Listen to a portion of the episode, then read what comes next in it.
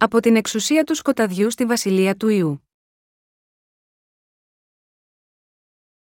Γένεση ένα, δύο, πέντε. Η δε γη ήτο άμορφος και έρημος και σκότος επί του προσώπου της αβίσου. Και πνεύμα Θεού εφαίρετο επί της επιφανείας των υδάτων. Και είπεν ο Θεός, γεννηθεί το φως και έγινε φως και είδεν ο Θεός το φως ότι ήτο καλόν και διεχώρισεν ο Θεός το φως από τους σκότους και εκάλεσεν ο Θεός το φως, ημέραν το δε σκότος εκάλεσε, νύκτα. Και έγινε εσπέρα και έγινε πρωί, ημέρα πρώτη.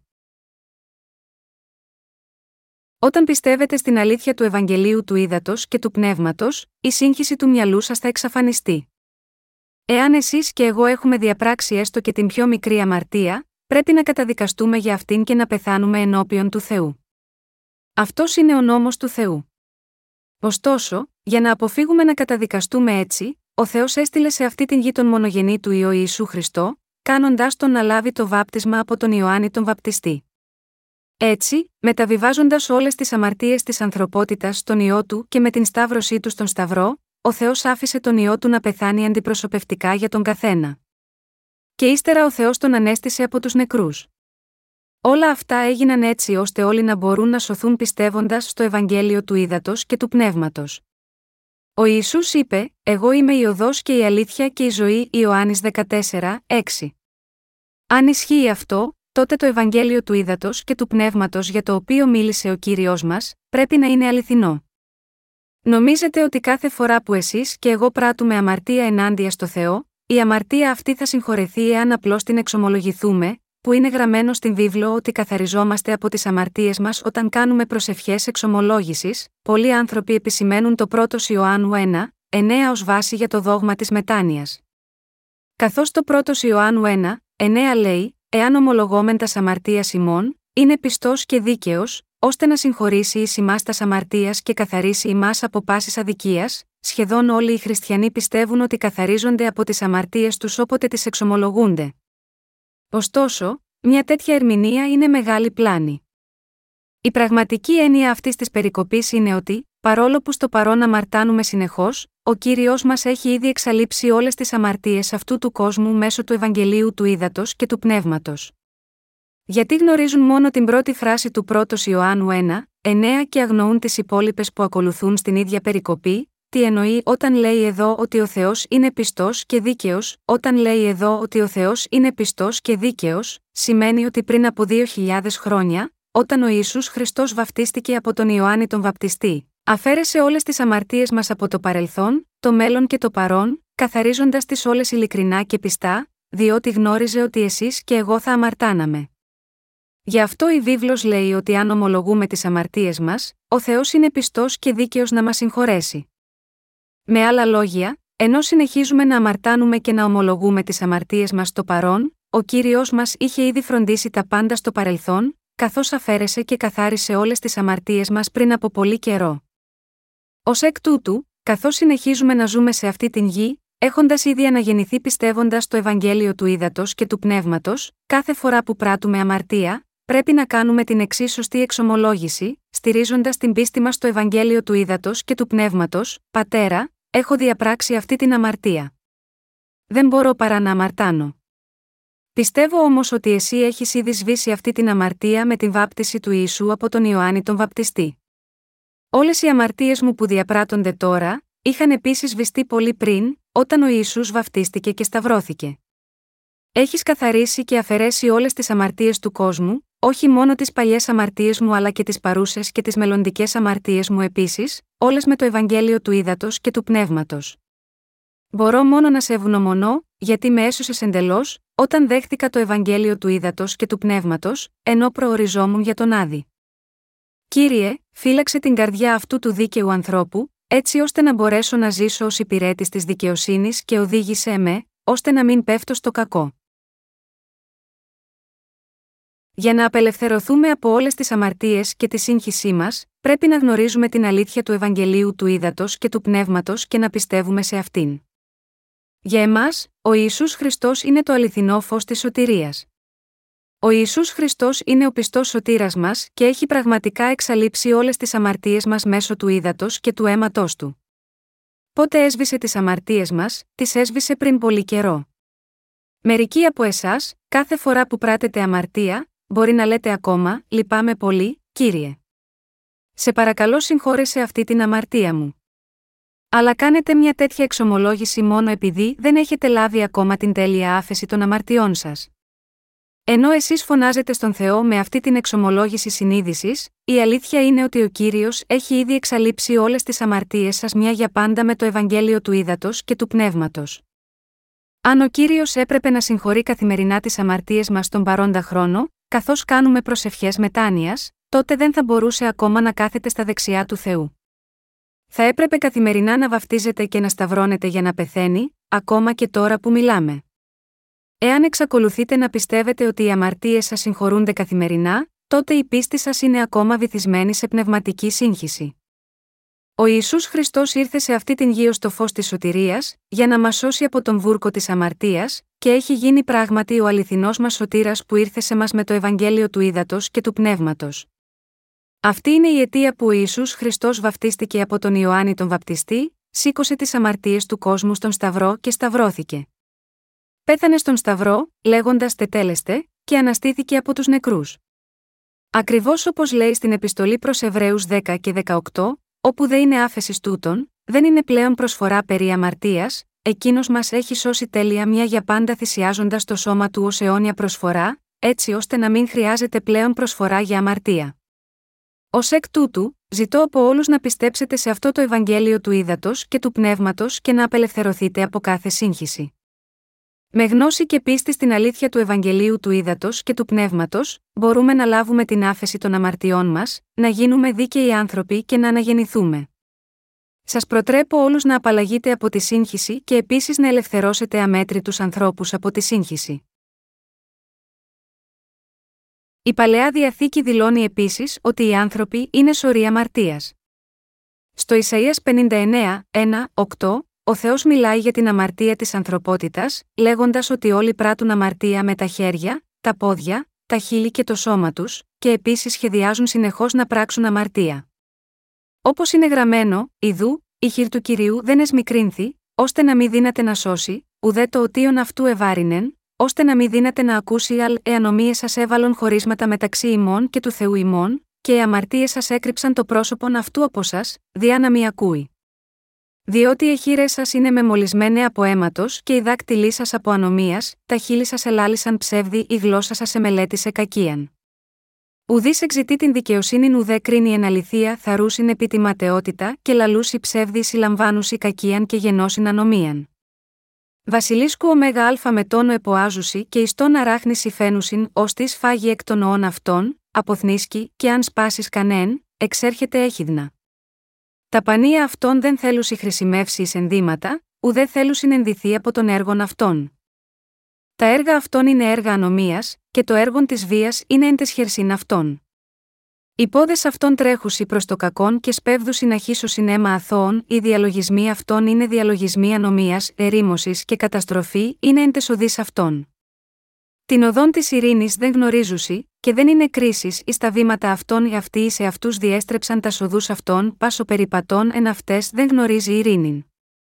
Στο Ισαΐας πενήντα εννέα, ένα, δύο αναφέρει «Ιδού, η χειρ του Κυρίου δεν εσμικρύνθη, ώστε να μη δύναται να σώσει, ουδέ το οτίον αυτού ευάρινεν, ώστε να μη δύναται να ακούσει αλ ε ανομίες σας έβαλον χωρίσματα μεταξύ ημών και του Θεού ημών, και οι αμαρτίες σας έκρυψαν το πρόσωπον αυτού από σας, διά να μη ακούει». Εδώ λέει ότι η μόνη αιτία που οι άνθρωποι δεν μπορούν να επικοινωνούν με τον Θεό είναι οι αμαρτίες τους. Εξαιτίας των αμαρτιών μας οι προσευχές μας δεν μπορούν να φτάσουν στον Θεό, και εκείνος δεν μπορεί ούτε να μας ευλογήσει ούτε να μας επιτρέψει να μπούμε στην αιώνια βασιλεία των ουρανών.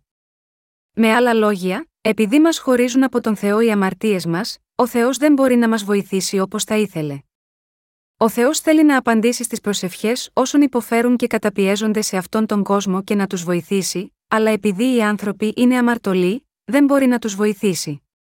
Εάν εξακολουθεί να υπάρχει αμαρτία στις καρδιές σας, τότε, όσο αφοσιωμένα και αν προσεύχεστε, ο Θεός δεν μπορεί να ακούσει τις προσευχές σας.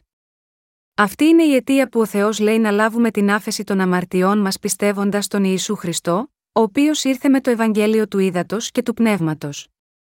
Ας δούμε τώρα από τον λόγο τι είδους αμαρτία πράτετε σε όλη τη διάρκεια της ζωής σας.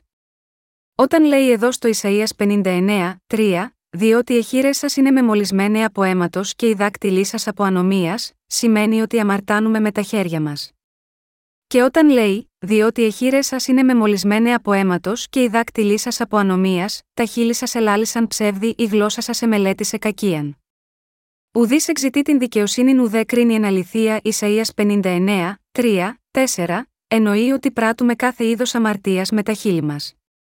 Στο Ησαΐας πενήντα εννέα, τέσσερα, πέντε συνεχίζει να λέει, θαρούσιν επί τη ματαιότητα και λαλούσι ψεύδι συλλαμβάνουσι κακίαν και γενώσιν ανομίαν. Βασιλίσκου ωμέγα αλφα με τόνο εποάζουσι και ιστόν αράχνησι φαίνουσιν. Αυτή η περικοπή δείχνει πως πράττουμε ειδωλολατρία, υποκλεινόμενοι μπροστά σε αντικείμενα που έχουν χαραχθεί από βράχο και πέτρα εντελώς μάταια. Δείχνει επίσης πόσο κακές είναι οι καρδιές μας, έχοντας δολοφονικές επιθυμίες με την παραμικρή υποψία οποιασδήποτε βλάβης, τραυματισμού ή προσβολής, που είναι ακριβώς το είδος της καρδιάς που εκολάπτει αυγά βασιλίσκου. Είναι η ανθρώπινη φύση θεμελιωδώς καλή ή κακή, αμέτρητοι φιλόσοφοι και στοχαστές, τόσο στην Ανατολή όσο και στη Δύση, έχουν αναπτύξει τα επιχειρήματά τους, και ορισμένοι ισχυρίζονται ότι η ανθρώπινη φύση είναι καλή, ενώ άλλοι ισχυρίζονται ότι είναι κακή. Ωστόσο, ο Ιησούς, ο Κύριος της αλήθειας, περιέγραψε τις αμαρτωλές καρδιές των ανθρώπων ως εξής στο Μάρκος επτά, είκοσι ένα, είκοσι τρία, διότι έσωθεν εκ της καρδίας των ανθρώπων εξέρχονται οι διαλογισμοί οι κακοί, μοιχείε, πορνίε, φόνοι, κλοπέ, πλεονεξίε, πονηρίε, δόλος, ασέλγεια, βλέμμα πονηρών, βλασφημία, υπερηφανία, αφροσύνη. Πάντα ταύτα τα πονηρά έσωθεν εξέρχονται και μολύνουσι των άνθρωπων. Ο λόγος της Αγίας Γραφής είναι η αλήθεια. Ο καθένας γεννιέται με αμαρτία και όλοι ζουν ολόκληρη τη ζωή τους πράττοντας αμαρτία. Δεν υπάρχει κανένα άλλο είδος σε αυτόν τον κόσμο που να είναι τόσο άνομο όσο οι άνθρωποι. Πριν από λίγο καιρό, προβλήθηκε στην Κορέα μια ταινία με τίτλο «Μοριούτα». Αυτή η ταινία παρουσιάζει την ιστορία των ιαπωνικών φρικαλαιοτήτων που διαπράχθηκαν στην Κίνα κατά τη διάρκεια του Δεύτερου Παγκοσμίου Πολέμου, όταν μια ιαπωνική στρατιωτική μονάδα διεξήγαγε πολυάριθμα πειράματα σε ζωντανά σώματα για χημικά και βιολογικά όπλα. Σε αυτήν την ταινία, ο ιαπωνικός στρατός διενήργησε διάφορα πειράματα στον κινεζικό και τον κορεατικό λαό, δοκιμάζοντας την διάρκεια της ανθρώπινης ζωής κάτω από διαφορετικές θερμοκρασίες κατάψυξης, βάζοντας ζωντανά ανθρώπινα σώματα σε μια φυγόκεντρο για να δούνε πόσος καιρός θα χρειαζόταν για να στραγγίσουν τα σωματικά υγρά τους και να πεθάνουν, και εμβολιάζοντας τα με βακτηρίδια βουβονικής πανόλης για να ελέγξουν πόσος καιρός θα χρειαζόταν για να πεθάνουν. Συνεπώς, η καρδιά του ανθρώπου είναι άνομη πέρα από κάθε περιγραφή. Μπορούμε να δούμε πόσο σκληροί και φρικτοί μπορούν να είναι οι άνθρωποι κάτω από ορισμένες συνθήκες, τόσο κακοί που να μπορούν να μετατρέψουν τους ζωντανούς συνανθρώπους τους σε αντικείμενα πειράματος. Όλα αυτά είναι απόδειξη του γεγονότος ότι όλοι έχουν μια κακή καρδιά που είναι εντελώς εγωιστική. Ο ανταγωνισμός και οι συγκρούσεις είναι δύο χαρακτηριστικά που συχνά μπορούμε να δούμε στην ανθρώπινη κοινωνία μας. Υπάρχουν πολλοί σκληροί άνθρωποι οι οποίοι, αφού χρησιμοποιήσουν ο ένας τον άλλον για τους δικούς τους σκοπούς, δεν διστάζουν να τους σκοτώσουν όταν ολοκληρωθεί το σχέδιό τους. Η εξαιρετικά εγωιστική καρδιά, που βάζει πάνω από όλα την επιβίωση κάποιου και είναι πρόθυμη να θυσιάσει τους άλλους για αυτό τον σκοπό, είναι αποτέλεσμα που τελικά οφείλεται στην κακία της ανθρώπινης καρδιάς. Πόσες αμαρτίες πράττουν οι άνθρωποι, πράττουμε αμέτρητες αμαρτίες με τα χέρια, τα χείλη και τις πράξεις μας. Αυτή είναι η πραγματικότητά μας, από την οποία δεν μπορούμε να ξεφύγουμε, εφόσον έχουμε γεννηθεί με αμαρτία. Στην ταινία «Η λίστα του Σίντλερ», ο Σίντλερ είπε, όποτε το επιτρέπουν οι περιστάσεις, η αδικία που υπάρχει στις καρδιές των ανθρώπων ξεχύνεται. Έτσι, επειδή οι άνθρωποι γεννήθηκαν σε αυτόν τον κόσμο έχοντας από την φύση τους τόσο κακές ανομίες, όλοι πράττουν αμαρτία μόλις οι συνθήκες είναι όριμες για να τις εκδηλώσουν. Ωστόσο, μερικοί άνθρωποι προσπαθούν να κρύψουν με την θρησκευτική τους ζωή όλες τις αμαρτίες που πράττουν σε όλη τη διάρκεια της ζωής τους.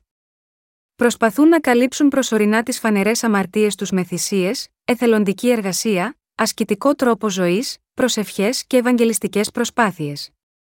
Στην Κορέα επίσης, υπάρχουν πολλοί άνθρωποι που έχουν αφιερώσει ολόκληρη τη ζωή τους σε θυσίες, τόσο πολύ ώστε να ονομάζονται ζωντανοί άγιοι. Μπορούν να φροντίσουν για την θεραπεία αρρώστων, να μοιραστούν τα υλικά αγαθά τους με άλλους, να παρέχουν υπηρεσίες φιλοξενίας και μέσω όλων αυτών να φέρουν ωφέλη στις αρκικές ζωές των περιθωριοποιημένων, αλλά δεν μπορούν να ελευθερώσουν αυτούς τους ανθρώπους από την αμαρτία και να τους μετατρέψουν σε δίκαιους. Αυτό συμβαίνει επειδή ο Θεός δεν κοιτάζει την εξωτερική όψη τους, αλλά κοιτάζει στο κέντρο της καρδιάς τους. Με άλλα λόγια, όταν ο Θεός κοιτάζει στο κέντρο των καρδιών των ανθρώπων, βλέπει ότι είναι γεμάτη με δηλητηριώδεις αμαρτίες και έμπρακτη κακία. Ο Θεός δεν χρειάζεται μικροσκόπιο για να το δει αυτό, γιατί Αυτός μας δημιούργησε και έτσι τα ξέρει όλα. Συγχριστιανοί μου, καταλαβαίνετε πόσο σκληρή είναι η καρδιά του καθενός, είναι στην ανθρώπινη φύση όλων να περιφρονούν τους πιο αδύναμους. Όταν κοιτάμε σε εκείνους που αναγνωρίζονται παγκοσμίως για τις αρετές τους ή όταν κοιτάμε τις προηγμένες, ιδιαίτερα δημοκρατικές χώρες, μπορούμε να δούμε ότι οι συμπεριφορές τους είναι στην πραγματικότητα πιο βίαιες. Στις παλιές ημέρες, οι μεγάλες δυνάμεις συνήθιζαν να εισβάλλουν και να λεηλατούν αδύναμες και μικρές χώρες χωρίς δισταγμό. Για παράδειγμα, όταν η Μεγάλη Βρετανία μετέτρεψε το Χονγκ Κονγκ σε απικία της, δεν το έκανε για να υπονομεύσει την Κίνα με το όπιο, ο καθένας ενεργεί με ιδιαίτερη επιμέλεια όταν πρόκειται για το δικό του όφελος. Αυτή είναι η αληθινή εικόνα όλων των ανθρώπων. Οι άνθρωποι είναι τόσο βίαιοι, που είναι πρόθυμοι να εισβάλλουν σε μια άλλη χώρα και να την καταλάβουν ως δική τους, ακόμα και αν αυτό απαιτεί να σκοτώσουν άλλους ανθρώπους. Έτσι είναι ο άνθρωπος από τη φύση του. Η ίδια η ανθρώπινη φυλή είναι ένα τόσο κακό είδος. Αυτή είναι η αιτία που η Βίβλος περιγράφει τους ανθρώπους ως σπέρμα κακοποιών Ησαΐας ένα, τέσσερα, χαρακτηρίζοντας τους αμαρτωλούς. Στο Ησαΐας πενήντα εννέα, επτά λέει επίσης: «Οι πόδες αυτών τρέχουσι προς το κακόν και σπέβδουσιν αχίσωσιν αίμα αθώων, οι διαλογισμοί αυτών είναι διαλογισμοί ανομίας, ερήμωσης και καταστροφή, είναι εν τες οδείς αυτών», και υποδεικνύει έντονα την αμαρτωλή φύση της ανθρωπότητας. Όλοι είναι έτσι στην σκέψη και στην πράξη. Όπως είπε ο Ιησούς Χριστός, αυτό που εξέρχεται έσωθεν εκ της καρδίας των ανθρώπων, είναι μόνο οι διαλογισμοί οι κακοί, μοιχείε, πορνίε, φόνοι, κλοπέ, πλεονεξίε, πονηρίε, δόλος, ασέλγεια, βλέμμα πονηρών, βλασφημία, υπερηφανία, αφροσύνη. Συγχριστιανοί μου, μετρήστε κάθε μία από αυτές τις αμαρτίες με τα δάχτυλά σας και αναρωτηθείτε αν αυτά τα πονηρά πράγματα υπάρχουν πράγματι στις καρδιές σας ή όχι. Εάν είστε ειλικρινείς ενώπιον του Θεού, τότε θα παραδεχτείτε ότι οι καρδιές σας περιέχουν όλες αυτές τις ανομίες. Ωστόσο, παρόλο που όλοι οι άνθρωποι έχουν αυτές τις αμαρτίες στις καρδιές τους, δεν γνωρίζουν τις αμαρτίες τους. Για αυτούς τους ανθρώπους, ο Θεός είπε ότι «σκότωσε επί του προσώπου της αβίσου». Με άλλα λόγια, αν και υπάρχουν όλες οι μορφές αμαρτίας στις καρδιές τους, οι άνθρωποι δεν συνειδητοποιούν ποιοι είναι πραγματικά. Και αμέτρητοι άνθρωποι εξαπατώνται πιστεύοντας ότι δεν είναι τόσο κακοί. Για να λάβουμε την άφεση των αμαρτιών μας, πρέπει πρώτα να συνειδητοποιήσουμε τον αληθινό εαυτό μας, αλλά το πρόβλημα είναι ότι δεν τον συνειδητοποιούμε. Εάν κάποιος δεν έχει επίγνωση του εαυτού του, ότι δηλαδή είναι προορισμένος για τον άδει επειδή είναι πολύ κακός, τότε τέτοιοι άνθρωποι δεν μπορούν παρά να μετατραπούν σε απλούς θρησκόληπτους υποκριτές. Πολλοί Φαρισαίοι απέτυχαν να λάβουν τη χάρη της σωτηρίας, ακριβώς επειδή δεν συνειδητοποίησαν τον αληθινό τους εαυτό και αρνήθηκαν να τον αναγνωρίσουν. Αυτή είναι η αιτία που ο Θεός έπρεπε να φωτίσει τις καρδιές μας με το φως της αλήθειας. Με άλλα λόγια, μπορούμε να συνειδητοποιήσουμε την ανάγκη να λάβουμε την άφεση των αμαρτιών μας, μόνο αν ο Θεός μας διδάξει τι είδους αμαρτία έχουμε και τι είδους αμαρτία πράττουμε. Αυτή είναι η αιτία που ο Θεός έγραψε σχετικά με τις αμαρτίες της ανθρωπότητας στη Βίβλο. Στην πραγματικότητα, ενώ η Βίβλος είναι το βιβλίο της σωτηρίας που μας ικανώνει να σωθούμε από τις αμαρτίες με πίστη σε αυτόν τον λόγο, από την άλλη είναι και ένας καθρέφτης που μας επιτρέπει να βλέπουμε τον εαυτό μας. Σε αυτόν τον λόγο των γραφών, ο Ιησούς Χριστός είπε ότι μέσα από την καρδιά των ανθρώπων βγαίνουν όλες οι κακές σκέψεις. Με άλλα λόγια, στις καρδιές μας υπάρχουν κακές σκέψεις. Έχετε κακές σκέψεις ή όχι? Φυσικά έχετε. Έχετε διεστραμμένες επιθυμίες ή όχι? Φυσικά έχετε. Έχετε άπλιστες επιθυμίες για να κλέψετε ή όχι? Φυσικά έχετε. Έχετε δολοφονικές επιθυμίες ή όχι? Φυσικά έχετε. Έχετε επιθυμίες μοιχείας ή όχι? Φυσικά έχετε. Δεν είναι οι καρδιές σας άπλιστες? Φυσικά είναι. Δεν είναι οι καρδιές σας κακές, παραπλανητικές και έκφυλες? Φυσικά είναι. Έχετε πονηρό μάτι, βλασφημία, υπερηφάνεια και ανοησία στις καρδιές σας? Φυσικά έχετε. Όλες αυτές οι αμαρτωλές επιθυμίες είναι ριζωμένες στις καρδιές σας και στην καρδιά μου, στις καρδιές όλων όσων ζουν σίγμα, αυτή τη γη, ανδρών και γυναικών, νέων και ηλικιωμένων, πλουσίων και φτωχών. Ωστόσο, δεν γνωρίζουν όλη την ύπαρξη αυτών των αμαρτιών στις καρδιές τους. Πριν ο Θεός λάμψει τη σωτηρία στους ανθρώπους με το φως της αλήθειας, δεν υπάρχει τρόπος να συνειδητοποιήσουν ούτε την αληθινή ταυτότητα τους. Πριν γνωρίσουμε τον λόγο των γραφών, πιστεύαμε ότι είμαστε μόνο λίγο ελαττωματικοί. Λέμε, δεν έχω διαπράξει κάποια μεγάλη αμαρτία. Δεν έχω κλέψει τίποτε από κανέναν. Πραγματικά δεν έχω διαπράξει μεγάλες παραβάσεις και έχω ζήσει αρκετά ενάρετα. Όμως, ο Θεός λέει σε εμάς, είστε δολοφόνοι, κλέφτες, μοιχοί, άνθρωποι που έχουν διαπράξει αμαρτίες, όπως απληστία, κακία, ασέλγεια, ζήλια, διχόνοια, υπερηφάνεια και ανοησία. Οι άνθρωποι τότε λένε, πότε σκότωσα, ποιον σκότωσα, ποτέ δεν έχω σκοτώσει κανέναν.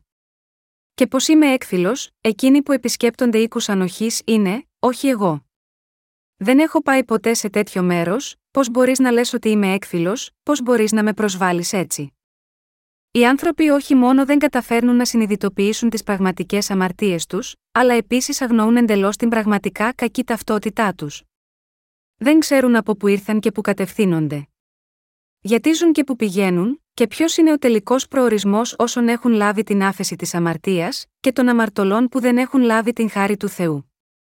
Όταν κάποιος γνωρίσει τον Θεό, που έχει έρθει με την αγάπη του Ευαγγελίου του Ύδατος και του Πνεύματος, μπορεί να συνειδητοποιήσει ξεκάθαρα τις αμαρτίες του. Η βίβλος λέει ότι ο φόβος του Γιαχβέ είναι το θεμέλιο της σοφίας. Με άλλα λόγια, κάποιος που πραγματικά φοβάται τον Θεό, αυτός μπορεί να γνωρίσει τον εαυτό του, να συνειδητοποιήσει που κατευθύνεται, να γνωρίσει τις αμαρτίες του και να κατανοήσει ακόμα και όλα τα σχέδια του Θεού για ολόκληρο το σύμπαν. Αυτό ισχύει στην περίπτωση τη δική σας και τη δική μου. Παρόλο που ο Θεός είπε σε εμάς τους ανθρώπους ότι όλοι έχουμε κακές σκέψεις, εμείς εξαπατώμαστε σκεπτόμενοι, τι κακές σκέψεις έχω, δεν είχα ποτέ κακές σκέψεις. Δεν μπορούμε παρά να παραδεχτούμε την αμαρτωλότητά μας επειδή το λέει ο Λόγος του Θεού. Επειδή ο Λόγος του Θεού είναι αληθινός, είμαστε αναγκασμένοι να παραδεχτούμε ότι είμαστε αμαρτωλά όντα ενώπιον του Λόγου. Εάν κάποιος δεν παραδέχεται την αυθεντικότητα της βίβλου, δεν θα παραδεχτεί ότι έχει αυτά τα κακά πράγματα όπως επισημαίνονται στο Μάρκος επτά, είκοσι ένα, είκοσι τρία.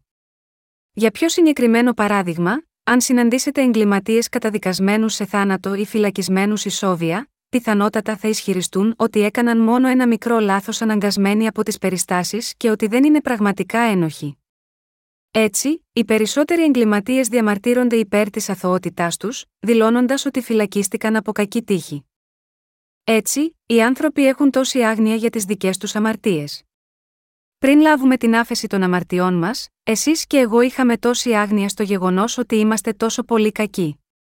Όσο για τον εαυτό μου, είχα κάνει πολλά τρελά πράγματα στο παρελθόν, αλλά δεν συνειδητοποιούσα ότι υπήρχε μέσα μου ένα παράλογο μυαλό. Με άλλα λόγια, βαθιά στην καρδιά μου υπήρχαν τέτοιες αμαρτίες, αλλά δεν τις φανέρωνε η εξωτερική μου εμφάνιση. Πού και που έπαιρνα κάποια τρελή απόφαση και έκανα κάτι παράλογο, αλλά μετά κατηγορούσα τις περιστάσεις, βασάνιζα τον εαυτό μου και υπέφερα για αυτό που έκανα. Και ύστερα, μέσα στην καρδιά μου προσπαθούσα να δικαιολογήσω τον εαυτό μου. Διέπρατα τέτοιες κακές πράξεις κάθε φορά που έρχονταν στην επιφάνεια οι θεμελιωδώς αμαρτωλές μου επιθυμίες. Και όμως, παρόλο που στην πραγματικότητα συμπεριφερόμουν έτσι, και παρόλο που έδιρα κάποιον σχεδόν μέχρι θανάτου, ποτέ δεν πίστευα ότι είμαι δολοφόνος. Σκεφτόμουν πότε μαχαίρωσα κάποιον για να πεθάνει, έτσι, δεδομένου ότι ποτέ δεν σκότωσα κυριολεκτικά κανέναν, δικαίωνα συνεχώς τον εαυτό μου, θεωρώντας ότι είμαι ένα αξιοπρεπές άτομο. Πριν γνωρίσω τον λόγο των γραφών, θεωρούσα ότι είμαι ένας αξιοπρεπής άνθρωπος, κάποιος που ήταν μακριά από την αμαρτία. Και εγώ επίσης δεν γνώριζα τον εαυτό μου. Ίσως και εσείς επίσης ήσασταν σαν εμένα. Όταν ήμουν νέος, νόμιζα ότι όλα τα νεαρά κορίτσια ήταν άγγελοι. Και κάθε φορά που έβλεπα καλόγριες ή νοσοκόμες σε λευκές ρόμπες, σκεφτόμουν επίσης ότι όλες τους ήταν άγγελοι. Ωστόσο, μόλις έφτασα στην εφηβεία, άρχισα να έχω πονηρές σκέψεις κάθε φορά που έβλεπα ελκυστικές γυναίκες, καθώς μια φλόγα έκαιγε μέσα μου με ανήθικες επιθυμίες. Έτσι απελπίστηκα, Ήμουν σίγουρος ότι κάποιος τόσο βρώμικος σαν εμένα θα έπρεπε να εξαφανιστεί από το πρόσωπο της γης. Όταν πέρασα την εφηβεία και έγινα πιο ώριμος, συνειδητοποίησα τελικά ότι όλοι οι άνθρωποι είναι υποκριτές και ότι όλοι είναι σχεδόν ίδιοι. Κανένας, με άλλα λόγια, δεν γνωρίζει καλά τον εαυτό του και σπαταλάει τη ζωή του μάταια. Επειδή ο Θεός είδε την επιθυμία των καρδιών μας να κλέβουν, είπε: «Είστε κλέφτες, πριν ακόμα κλέψουμε κάτι πραγματικά». Λέει: «Είστε δολοφόνοι, είστε αλαζόνες και είστε παράφρονες». Στην πραγματικότητα, υπάρχει κάποιος που δεν επιθυμεί τα υπάρχοντά του άλλου; Όχι, δεν υπάρχει. Το ζήτημα εδώ δεν είναι αν κάποιος κλέβει πραγματικά κάτι ή όχι, αλλά το γεγονός ότι, επειδή ο καθένας έχει μια θεμελιωδώς αμαρτωλή καρδιά, θα ενεργοποιήσει τις επιθυμίες του όποτε το επιτρέψουν οι περιστάσεις. Όταν φυτεύουμε λουλούδια, δεν τα φυτεύουμε αμέσως στο έδαφος, αλλά πρώτα φυτεύουμε τους σπόρους, τους ποτίζουμε, βλασταίνουν και στη συνέχεια ανθίζουν. Ομοίως, επειδή έχουμε σπόρους αμαρτίας στις καρδιές μας, πράττουμε αμαρτωλές πράξεις. Για να το πούμε διαφορετικά, στις καρδιές μας υπάρχουν δώδεκα σπόροι αμαρτίας και έτσι ένας σπόρος θα βλαστήσει σήμερα και άλλος θα βλαστήσει αύριο. Όποτε το επιτρέπουν οι περιστάσεις, αυτοί οι δώδεκα σπόροι συνεχίζουν να φυτρώνουν, να μεγαλώνουν και να ανθίζουν στις καρδιές μας. Με άλλα λόγια, τους ενεργοποιούμε εμείς. Το ότι το σκοτάδι ήταν στην επιφάνεια της αβίσου σημαίνει ότι υπάρχουν αμαρτίες κρυμμένες βαθιά μέσα στις καρδιές των ανθρώπων, που δεν το γνωρίζουν. Το σκοτάδι υποδηλώνει την αμαρτία. Σημαίνει ότι υπάρχουν αμαρτίες στις καρδιές των ανθρώπων. Αυτό λέει ο Θεός. Μπορείτε να το παραδεχτείτε αυτό, συγχριστιανοί μου; Μπορεί να μην έχουμε πραγματικά διαπράξει τέτοιες αμαρτίες ενεργά, αλλά ο Θεός λέει ότι έχουμε ήδη αυτές τις αμαρτίες. Αναγνωρίζετε αυτό το γεγονός; Η πραγματικότητα είναι ότι όλοι είμαστε έτσι.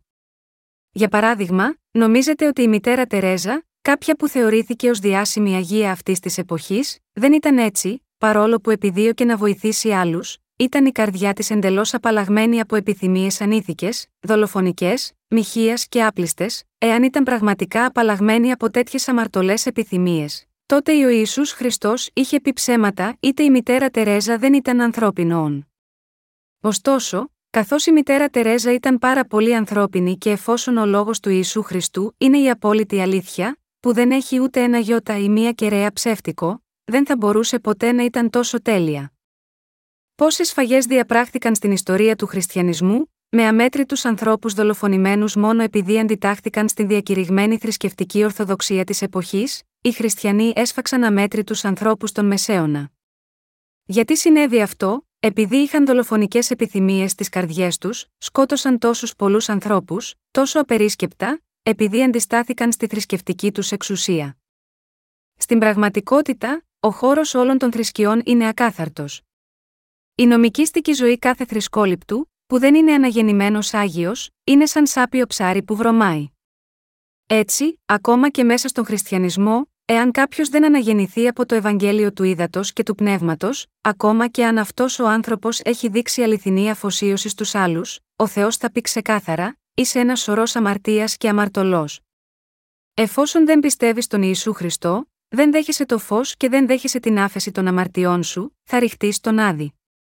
Ανεξάρτητα από το αν είστε πάστορας, πρεσβύτερος ή διάκονος, αν δεν αναγεννηθείς μέσω του Ευαγγελίου του ύδατος και του πνεύματος, θα ρηχτείς στον Άδη. Επομένως, καθένας πρέπει να παραδοθεί στον Λόγο του Θεού. Ωστόσο, αυτοί που αγνοούν την αλήθεια του Ευαγγελίου του ύδατος και του πνεύματος, βαδίζουν σε λάθος μονοπάτι. Με άλλα λόγια, προσπαθούν να καθαριστούν από τις αμαρτίες τους και να φτάσουν στον ουρανό μέσω της δικής τους θρησκευτικής ζωής, προσπαθώντας να φτάσουν σε μεταφυσική κατάσταση με τις δικές τους πράξεις και να πειθαρχήσουν το σώμα τους. Όμως, σε όσους δεν γνωρίζουν τον αμαρτωλό τους εαυτό, ο Κύριος λέει: «Την οδόν της ειρήνης δεν γνωρίζουσι, και δεν είναι κρίσις εις τα βήματα αυτών, αυτοί σε αυτούς διέστρεψαν τας οδούς αυτών, πάσο περιπατών εν αυτές δεν γνωρίζει ειρήνην». Ισαΐας πενήντα εννέα οκτώ. Η βίβλος το ξεκαθαρίζει, λέγοντας: «Υπάρχει οδός η της φαίνεται ορθή εις των άνθρωπων, αλλά τα τέλη αυτής είναι οδή θανάτου». Παροιμίες δεκαέξι και είκοσι πέντε. Πολλοί άνθρωποι πιστεύουν: «Εάν ζω ενάρετα, τότε θα μπορέσω να μπω στον ουρανό». Έτσι λοιπόν ζουν την θρησκευτική τους ζωή σύμφωνα με τις ασαφείς σκέψεις τους. Ωστόσο, ο Θεός λέει ότι τέτοιοι άνθρωποι θα χαθούν χωρίς εξαίρεση. Δεν έχει σημασία πόσο πεπισμένοι μπορεί να είναι αυτοί οι άνθρωποι από τις δικές τους σκέψεις, πιστεύοντας ότι κάποια μέρα θα πάνε όλοι τους στον ουρανό αν είναι καλοί στους άλλους και προσεκτικοί στις πράξεις τους, το τέλος τους δεν θα είναι άλλο παρά η καταστροφή τους. Ωστόσο, σκέφτονται έτσι ακριβώς επειδή δεν γνωρίζουν τον δρόμο της ειρήνης. Η πλάνη τους πηγάζει από την άγνοιά τους σε αυτή την δοσμένη από τον Θεό ευλογία, που τους δίνει τη δυνατότητα να αναγεννηθούν μέσω του Ευαγγελίου του Ύδατος και του Πνεύματος. Καθώς οι νομικιστές δεν γνωρίζουν τον δρόμο της ειρήνης, οδηγούν τους ανθρώπους σε σύγχυση. Πολλοί χριστιανοί σήμερα έχουν κρεμάσει στα σαλόνια τους εικόνες του Ιησού Χριστού και τον Σταυρό, και πιστεύουν ότι όλοι τους θα πάνε στον ουρανό εάν απλά πιστεύουν στον Ιησού Χριστό με όποιον τρόπο το κρίνουν κατάλληλο. Ωστόσο, αυτοί οι άνθρωποι πιστεύουν στον Ιησού Χριστό χωρίς να γνωρίζουν τον δρόμο της ειρήνης. Για να πάει στον ουρανό κάποιος που η καρδιά του έχει αμαρτήσει ενώπιον του Θεού, πρέπει πρώτα να λάβει εξάπαντος την άφεση της αμαρτίας. Όταν ο Κύριος μας είπε «Η δε γη το άμορφος και έρημος και σκότος επί του προσώπου της αβίσου», εννοούσε ότι οι άνθρωποι δεν συνειδητοποιούν τις αμαρτίες τους, παρόλο που έχουν πάρα πολλές. Ωστόσο, μέσα από την περικοπή Μάρκος επτά και είκοσι ένα και συνέχεια, συνειδητοποιούμε ότι στις καρδιές μας φιλοξενούμε δώδεκα αμαρτίες και ότι όλοι είμαστε εξαναγκασμένοι να πράξουμε αυτές τις αμαρτίες και να συνεχίσουμε να τις πράττουμε σε ολόκληρη τη ζωή μας. Ο καθένας από εμάς δεν μπορεί παρά να αμαρτάνει με την σάρκα. Δεν έχουμε πραγματικά άλλη επιλογή σε αυτό το θέμα. Ανεξάρτητα από το πόσο καλός και ενάρετος μπορεί να είναι κάποιος, εξακολουθεί να πράττει αμαρτία, επειδή στην καρδιά του υπάρχει πράγματι αμαρτία. Όλοι πράττουμε αμαρτίες ενώπιον του Θεού. Ακόμα και αν δεν έχετε αμαρτήσει έμπρακτα ή σύμφωνα με τα δικά σας πρότυπα, εξακολουθείτε να αμαρτάνετε συνεχώς με τις καρδιές σας. Δεν λέω ότι έχετε διαπράξει μια ορισμένη αμαρτία με μια συγκεκριμένη πράξη ή έργο, αλλά αυτό που λέω είναι ότι από τη φύση μας εσείς και εγώ φιλοξενούμε τέτοιες αμαρτίες στις καρδιές μας, και όποτε οι συνθήκες είναι κατάλληλες, τις πράττουμε με τις σκέψεις, τα λόγια και τις ενέργειές μας. Μέσω του γραπτού λόγου του Θεού, έχουμε πλέον καταλάβει ότι όλοι είμαστε μεγάλοι αμαρτωλοί. Όταν η βίβλος λέει «σκότος επί του προσώπου της αβίσου», αυτό σημαίνει ότι από την ημέρα που γεννηθήκαμε μέχρι την ημέρα που θα πεθάνουμε, έχουμε πράξει και θα συνεχίσουμε να πράττουμε τέτοιες αμαρτίες, μέχρι να σταθούμε ενώπιον του Θεού. Συγχριστιανοί μου, αναγνωρίζετε αυτόν τον λόγο στις καρδιές σας, ας στραφούμε τώρα στο Ιωάννης οκτώ, ένα, έντεκα. Ο δε Ιησούς υπήγαινε στο όρος των ελαιών. Και την αυγήν ήλθε πάλιν στο ιερόν, και πας ο λαός ήρχετο προς αυτόν και καθίσασε δίδασκεν αυτούς. Φέρουσι δε προς αυτόν οι γραμματείς και οι Φαρισαίοι γυναίκας συλληφθήσαν επί μοιχεία, και στήσαντες αυτήν εν το μέσο, λέγουσι προς αυτόν διδάσκαλε, αυτή η γυνή συνελήφθη επ' αυτοφόρο μοιχευωμένη. Εν δε τον νόμο ο Μωυσής προσέταξεν ημάς να λιθοβολώνται ετι αυτέ εσύ λοιπόν τι λέγεις, έλεγον δε τούτο δοκιμάζοντες αυτόν, διά να έχωσι ή να κατηγορώσιν αυτόν. Ο δε Ιησούς κύψας κάτω, έγραφε διά του δακτύλου εις την γην. Και επειδή επέμενον ερωτώντες αυτόν, ανακύψας είπε προς αυτούς ώστις από σας είναι αναμάρτητος, πρώτος ας ρίψει τον λίθον επ' αυτήν. Και πάλιν κύψας κάτω έγραφεν εις την γην. Εκείνοι δε ακούσαντες, και υπό τη συνειδήσεως ελεγχόμενοι, εξήρχοντο εις έκαστος, αρχίσαντες από τον πρεσβυτέρων έως των εσχάτων, και έμεινε μόνος ο Ιησούς και η γυνή σταμένη εν το μέσο. Ανακύψας δε ο Ιησούς, είπε προς αυτήν η γυναί, που είναι εκείνη η κατήγορή σου, δεν σε κατεδίκασεν ουδείς, και εκείνη είπεν ουδείς, Κύριε. Και ο Ιησούς είπε προς αυτήν ουδέ εγώ σε καταδικάζω είπαγε, και εις το εξής μη αμάρτανε. Εδώ στο Ιωάννης οκτώ και έντεκα, ο Ιησούς είπε στη γυναίκα που πιάστηκε επ' αυτοφόρο να μοιχεύεται, ουδέ εγώ σε καταδικάζω είπαγε, και εις το εξής μη αμάρτανε. Αυτή η γυναίκα πιάστηκε να μοιχεύεται με έναν άνδρα.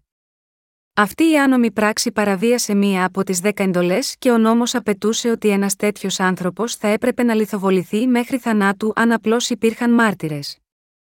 Τότε, πώς μπορούσε να πει ο Κύριος τη γυναίκα που πιάστηκε επ' αυτοφόρο να αμαρτάνει, ουδέ εγώ σε καταδικάζω.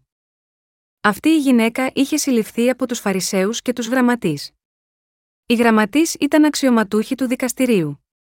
Με άλλα λόγια, ήταν κυβερνητικοί αξιωματούχοι. Οι Φαρισαίοι, από την άλλη πλευρά, ήταν οι θρησκευτικοί ηγέτες της εποχής και ήταν δάσκαλοι του νόμου.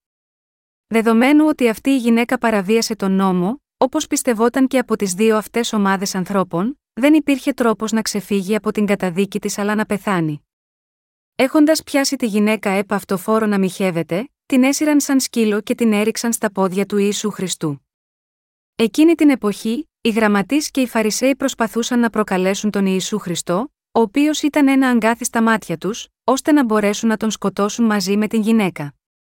Πίεσαν τον Ιησού Χριστό, λέγοντας: «Εν δε τον νόμο ο Μωυσής προσέταξεν ημάς να λιθοβολώνται αιτί αυταίσι λοιπόν τι λέγεις?» Προσπάθησαν να δοκιμάσουν τον Ιησού Χριστό με τον νόμο, επειδή εκείνος συνεχώς μιλούσε για αγάπη.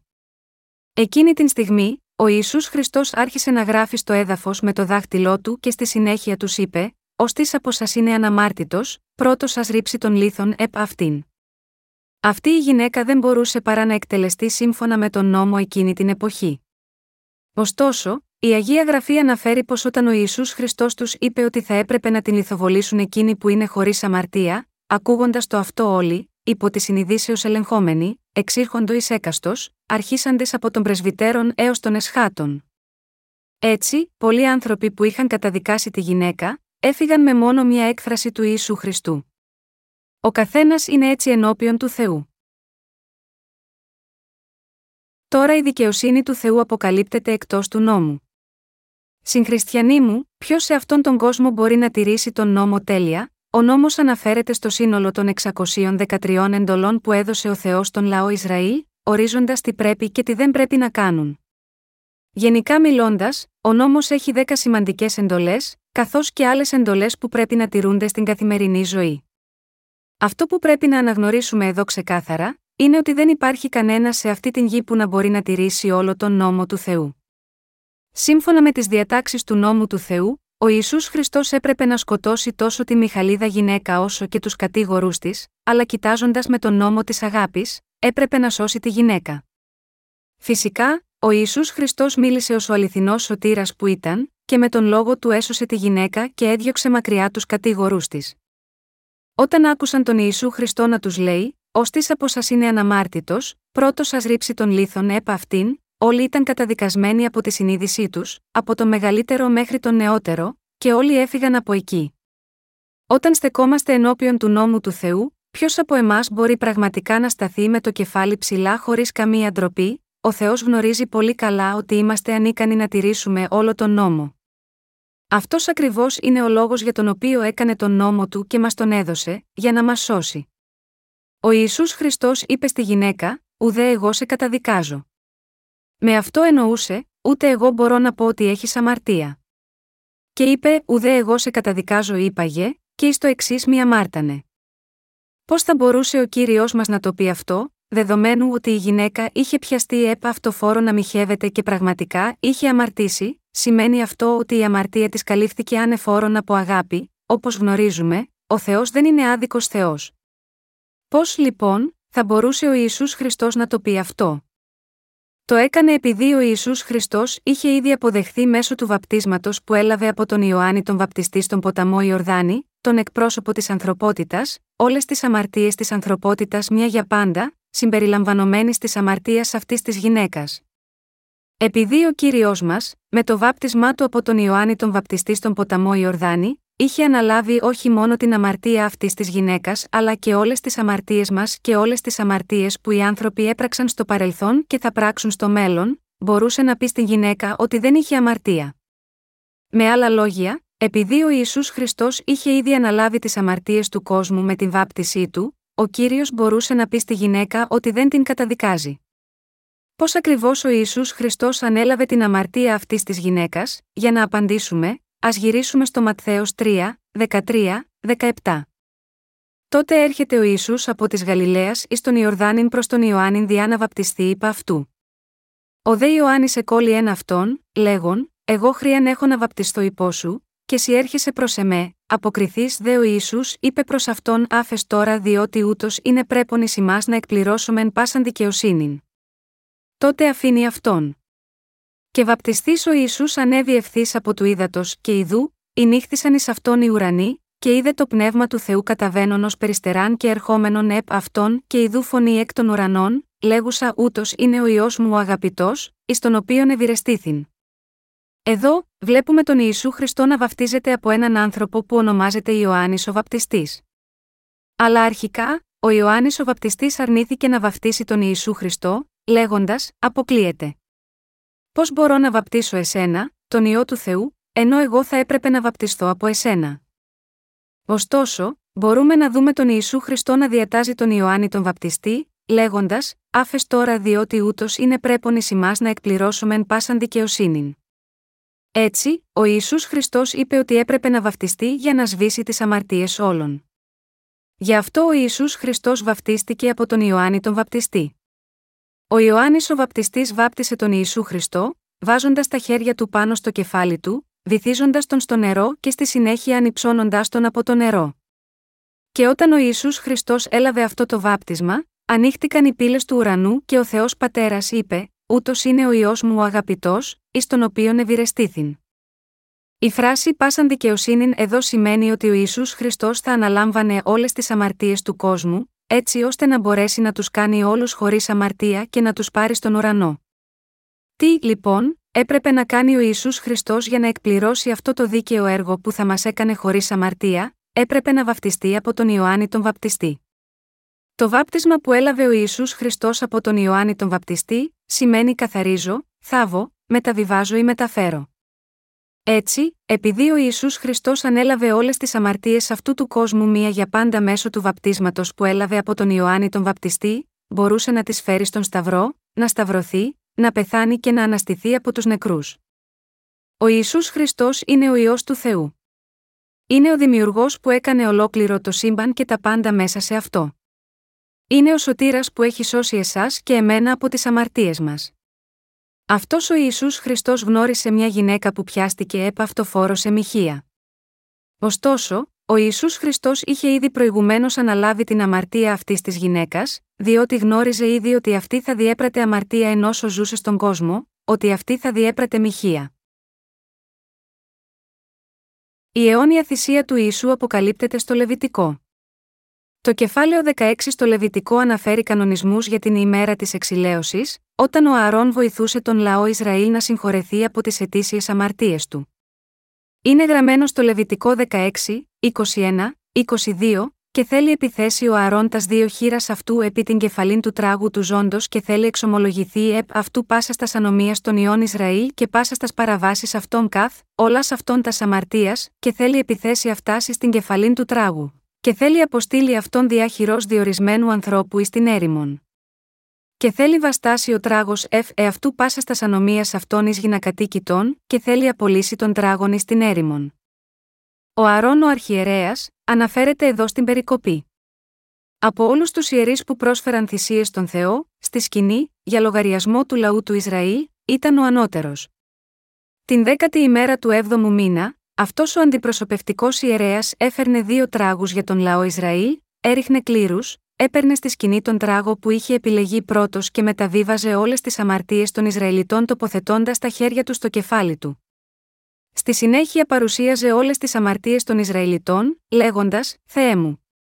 Ο λαός Ισραήλ έχει διαπράξει κάθε είδος αμαρτίας.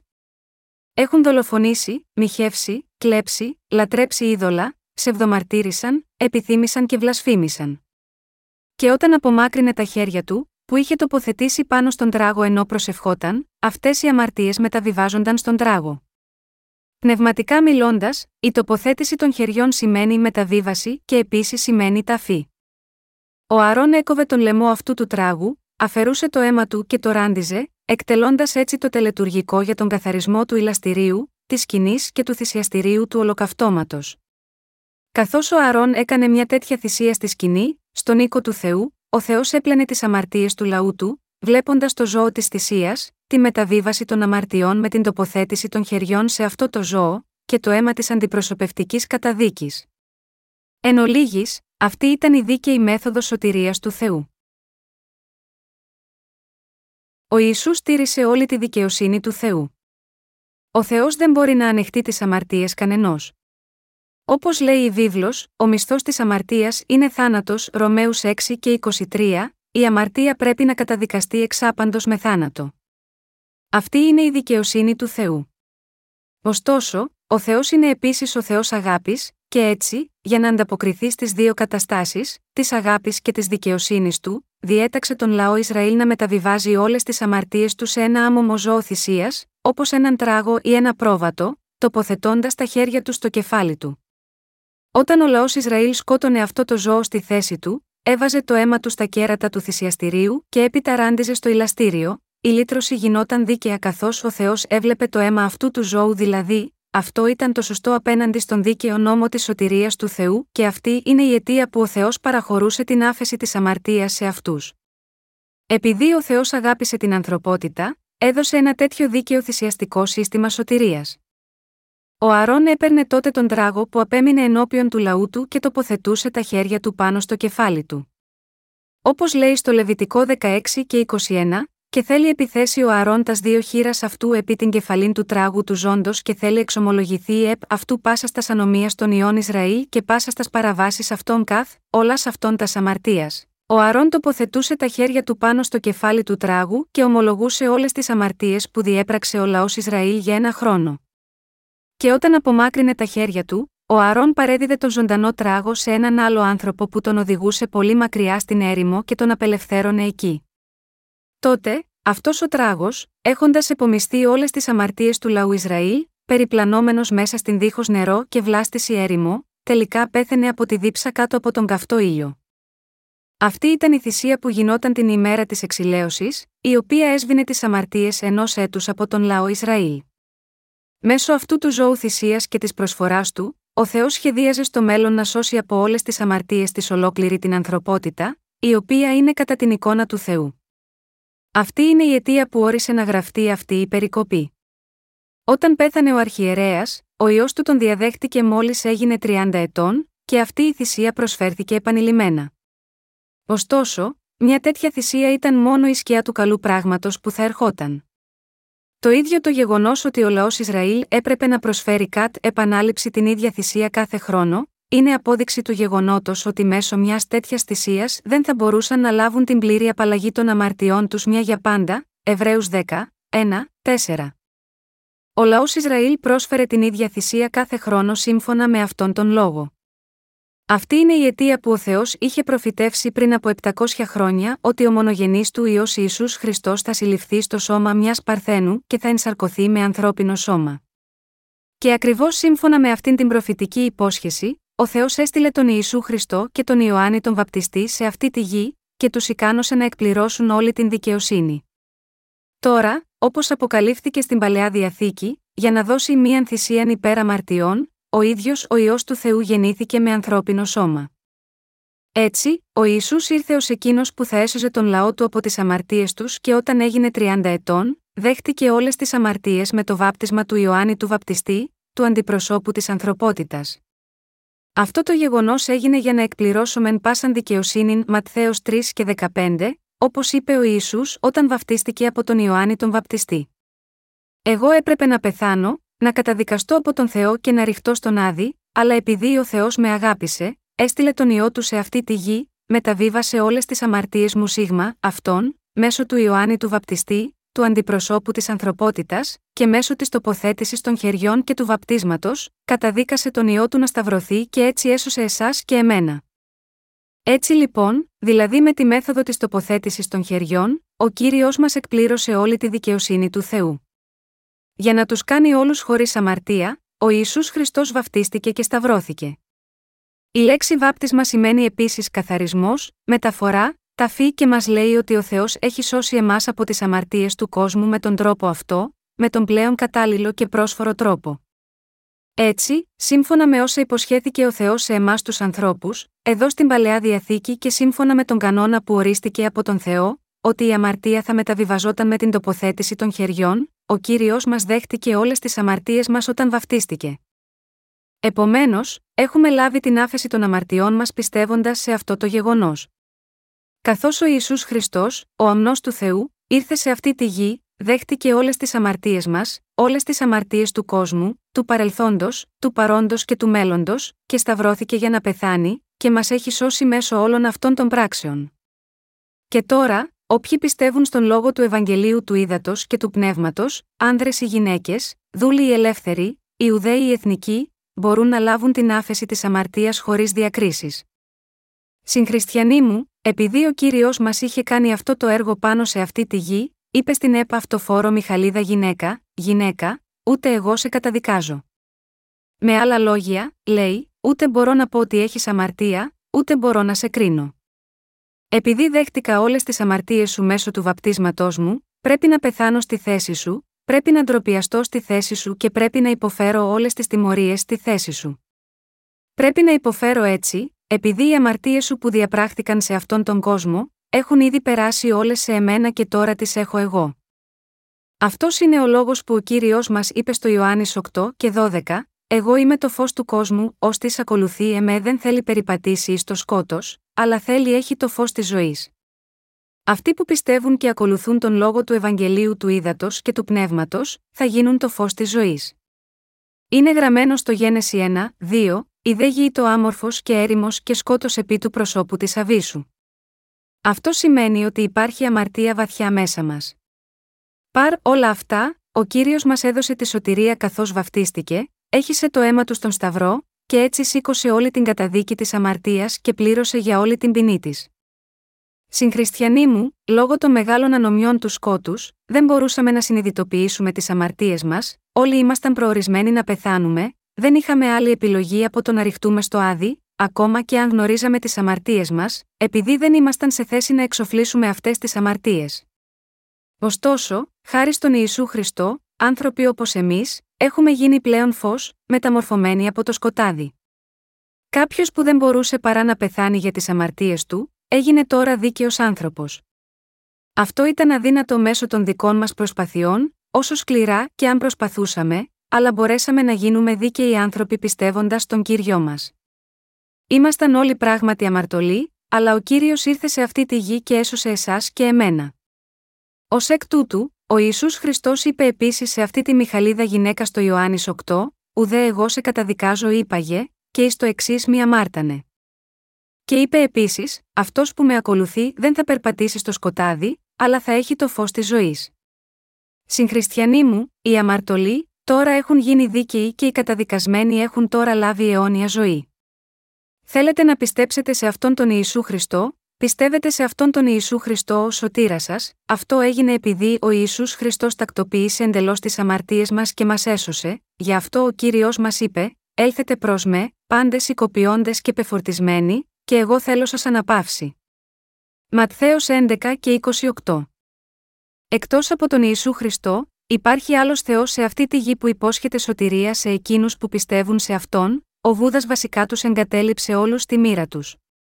Παρόμοια και ο Κομφούκιος και ο Μένσιας Ιμενζή, ένας Κινέζος κομφουκανός φιλόσοφος, μας παρότριναν μόνο να ζήσουμε με σεβασμό και ηθική.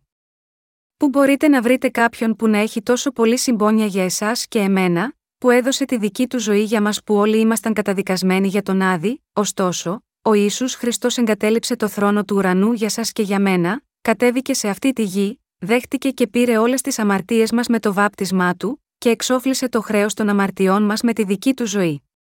Δεν υπάρχει άλλος παρά μόνο ο Ιησούς Χριστός που μας έχει σώσει. Έτσι, αυτός ο Ιησούς Χριστός είναι ο σωτήρας μας. Αυτός είναι ο λόγος που ο Κύριος είπε αυτά τα λόγια στη Μιχαλίδα γυναίκα. Πρέπει να έχουμε την πίστη που μας ικανώνει να λάβουμε την άφεση των αμαρτιών μας από τον Θεό. Είναι γραμμένο στο Ρωμαίους οκτώ, ένα, δύο, «Δεν είναι τώρα λοιπόν ουδε μία κατάκρισης εις τους εν Χριστώ, Ιησού, τους μη περιπατούντας κατά την σάρκα, αλλά κατά το πνεύμα. Διότι ο νόμος του πνεύματος της ζωής εν Χριστώ Ιησού με ελευθέρωσεν από του νόμου της αμαρτίας και του θανάτου». Εδώ, ο Απόστολος Παύλος λέει ότι καθώς ο Ιησούς Χριστός ανέλαβε όλες τις αμαρτίες του κόσμου έχοντας βαπτιστεί και πεθάνει στον Σταυρό, ο Κύριος έκανε εμάς χωρίς αμαρτία. Συγχριστιανοί μου, δεν πράττουμε όλη αμαρτία σε αυτόν τον κόσμο, φυσικά πράττουμε. Ωστόσο, στο Ιωάννης ένα και είκοσι εννέα, όταν ο Ιωάννης ο Βαπτιστής είδε τον Κύριο την επόμενη ημέρα της βάπτισής του, ο Ιωάννης ο Βαπτιστής τον παρουσίασε λέγοντας «Ιδού ο αμνός του Θεού ο έρων την αμαρτίαν του κόσμου». Αυτό σημαίνει ότι ο Ιησούς Χριστός επομίστηκε όλες τις αμαρτίες που είχαμε κάνει, που κάνουμε τώρα και που θα κάνουμε. Τις δέχτηκε όλες όταν βαφτίστηκε, τις πήρε στον Σταυρό και ήταν ήδη καταδικασμένος γάμα γιώτα αυτές. Αυτή είναι η αιτία που ο Απόστολος Παύλος κήρυξε ότι δεν υπάρχει καταδίκη σε όσους είναι με τον Ιησού Χριστό. Με άλλα λόγια, όσοι πιστεύουν αληθινά στο βάπτισμα του Ιησού Χριστού και στο αίμα του που χύθηκε πάνω στον Σταυρό, αυτοί που πραγματικά πιστεύουν στον Ιησού Χριστό ως σωτήρα τους, δεν μπορούν να έχουν καμιά αμαρτία. Αυτό σημαίνει ότι είναι αδύνατο να είναι αμαρτωλοί. Λόγω των αμαρτιών που πράττουμε, δεν μπορούμε παρά να γίνουμε αμαρτωλοί και να ριχτούμε στον άδη, αλλά αν πιστεύετε σε αυτόν τον Ιησού Χριστό ως σωτήρα σας, ο οποίος έχει εξαλείψει όλες τις αμαρτίες του κόσμου ερχόμενος σε αυτή τη γη, έχοντας βαπτιστεί και πεθάνει στον Σταυρό, αν πραγματικά πιστεύετε με όλη την καρδιά σας, τότε η βίβλος λέει ότι δεν υπάρχει πλέον καμία καταδίκη σε σας. Αυτή η περικοπή είναι μια ευλογημένη δήλωση, που διακηρύσει, δεν μπορείτε ποτέ να πείτε ότι έχετε αμαρτία. Ωστόσο, παρόλα αυτά, συγχριστιανοί μου, υπάρχουν πολλοί άνθρωποι που λένε ότι είναι αμαρτωλοί, παρόλο που πιστεύουν στον Ιησού Χριστό. Όταν προσεύχονται εκ μέρους της Εκκλησίας, πολλοί χριστιανοί λένε «Σε ευχαριστώ, Άγιε Πατέρα μας. Έχουμε διαπράξει πολλές αμαρτίες την περασμένη εβδομάδα. Παρακαλώ καθάρισε τις αμαρτίες μας». Και πως τελειώνουν την προσευχή τους, λένε «Αυτός ο ανάξιος αμαρτωλός προσεύχεται στο όνομα του Κυρίου Ιησού Χριστού». Πώς μπορεί ένας αμαρτωλός να προσεύχεται στον Θεό? Εάν ένας αμαρτωλός πλησιάσει στον Θεό, θα πεθάνει αμέσως. Είναι γραμμένο στην βίβλο ότι ο Θεός δεν ακούει τις προσευχές ενός αμαρτωλού. Οι αμαρτωλοί πρέπει να καταδικαστούν από τον Θεό. Όταν ο Ιησούς Χριστός ήρθε σίγμα, αυτή την γη για να εξαλείψει τις αμαρτίες μας, και όταν επομίστηκε και αφαίρεσε όλες τις αμαρτίες του κόσμου με το βάπτισμα και την καταδίκη στον Σταυρό, πώς μπορεί να έχει παραμείνει οποιαδήποτε αμαρτία σε αυτόν τον κόσμο, ανεξάρτητα από το πόσο ανεπαρκής μπορεί να είμαστε? Ο Ιησούς Χριστός έχει σβήσει εντελώς τις αμαρτίες μας, πλήρως και άφθονα, πώς λοιπόν θα μπορούσατε να έχετε αμαρτία? Για παράδειγμα, ας πούμε εδώ ότι έχετε έναν χρεωστικό λογαριασμό σε ένα κατάστημα. Εάν ο πατέρας σας έχει ήδη εξοφλήσει τον λογαριασμό σας με ένα ποσό που είναι εκατομμύρια και δισεκατομμύρια φορές μεγαλύτερο από το πραγματικό ποσό που χρωστάτε, τότε δεν έχει σημασία πόσο μεγάλος θα μπορούσε να γίνει ο λογαριασμός αυτός στη συνέχεια, εφόσον εσείς θα εξακολουθούσατε να μην χρωστάτε καθόλου χρήματα. Αυτό ακριβώς είναι η σωτηρία. Δεν είναι τώρα λοιπόν ουδεμία κατάκρισης εις τους εν Χριστώ, Ιησού Ρωμαίους οκτώ, ένα. Μεταξύ εκείνων που πιστεύουν σωστά στον Ιησού Χριστό, δεν υπάρχει κανένας αμαρτωλός. Όλοι τους είναι δίκαιοι. Γιατί, διότι ο νόμος του πνεύματος της ζωής εν Χριστώ Ιησού με ελευθέρωσεν από του νόμου της αμαρτίας και του θανάτου. Ρωμαίους οκτώ, δύο. Σύμφωνα με τον νόμο, δεν έχουμε άλλη επιλογή παρά να ρηχτούμε στον άδη, αλλά τι γίνεται με τον νόμο του πνεύματος της ζωής, αυτόν τον νόμο της αγάπης που μας σώζει, για να σώσει τους αμαρτωλούς, ο Κύριος ήρθε σε αυτή τη γη, δέχτηκε τις αμαρτίες μας, τις αμαρτίες του κόσμου, με τον αβαπτιστή, σταυρώθηκε και πέθανε στη θέση μας, αναστήθηκε από τους νεκρούς για να μας επαναφέρει στη ζωή και έτσι έγινε ο αληθινός μας σωτήρας. Διότι ο νόμος του πνεύματος της ζωής εν Χριστώ Ιησού με ελευθέρωσεν από του νόμου της αμαρτίας και του θανάτου. Ρωμαίους οκτώ, δύο. Ο Θεός, ο Ιησούς Χριστός, έκανε εσάς και εμένα, τους πιστούς Του, ελεύθερους από τον νόμο της αμαρτίας και του θανάτου. Ο λαός της Κορέας ήταν υπό την Ιαπωνική κυριαρχία κατά τη διάρκεια του Δεύτερου Παγκοσμίου Πολέμου, αλλά όταν ήρθε η ημέρα απελευθέρωσης στις δεκαπέντε Αυγούστου χίλια εννιακόσια σαράντα πέντε, η Κορέα δεν ήταν πλέον η Ιαπωνική αποικία. Ακριβώς έτσι, δεν είμαστε πλέον αμαρτωλοί. Εάν πραγματικά πιστεύετε στον Ιησού Χριστό ως σωτήρα σας, τότε δεν είστε αμαρτωλοί. Εάν υπάρχουν εκείνοι που περιγράφουν τον εαυτό τους ως αμαρτωλούς, παρόλο που πιστεύουν στον Ιησού Χριστό, είναι επειδή έχουν εξαπατηθεί από ψεύτες και πιστεύουν σε ένα ψεύτικο Ευαγγέλιο. Το Ρωμαίους οκτώ, τρία δηλώνει, επειδή το αδύνατον εις των νόμων, καθότι ή το ανίσχυρος διά της σαρκός, ο Θεός πέμψα στον εαυτού ιών με ομοίωμα σαρκός αμαρτίας και περί αμαρτίας, κατέκρινε την αμαρτίαν εν της σαρκή Ρωμαίους οκτώ, τρία. Η σάρκα μας είναι πολύ αδύναμη για να τηρήσουμε τον νόμο. Μπορούμε να υπακούμε στον νόμο, ο νόμος μας διατάζει να μην έχουμε άλλους θεούς, να μην δολοφονούμε, να μην πράττουμε μοιχεία, να μην κλέβουμε και να μην είμαστε ψευδομάρτυρες, αλλά είστε σίγουροι ότι δεν θα δολοφονήσετε, είστε σίγουροι ότι δεν θα κλέψετε, είστε σίγουροι ότι δεν θα ψευδομαρτυρήσετε, με την παραμικρή υποψία ζημιάς, θα πείτε ψέματα και θα ψευδορκίσετε. Μπορείτε να μην μοιχεύσετε, Ο Ιησούς Χριστός είπε: «Ηκούσατε ότι ερέθη εις τους αρχαίους, μη μοιχεύσεις. Εγώ όμως σας λέγω ότι πασοβλέπων γυναίκα διά να επιθυμήσει αυτήν ήδη εμίχευσεν αυτήν εν την καρδία αυτού». Ματθαίος πέντε, είκοσι επτά, είκοσι οκτώ. Με αυτό το δεδομένο, μπορείτε πραγματικά να τηρήσετε την εντολή του νόμου που σας διατάζει να μην μοιχεύσετε, μπορείτε να τηρήσετε όλο τον νόμο, φυσικά και όχι. Παραβιάζουμε κάθε εντολή του νόμου. Πώς την παραβιάζουμε? Αφήνοντας τον νόμο στην άκρη, μπορούμε να τηρήσουμε ακόμα και τα κοινωνικά πρότυπα, τηρούμε όλους τους κυκλοφοριακούς νόμους. Όταν είμαστε πολύ βιαστικοί, πώς μπορεί να χρησιμοποιούμε μια διασταύρωση ή μια αερογέφυρα, παρανομούμε όταν άλλοι δεν μας βλέπουν.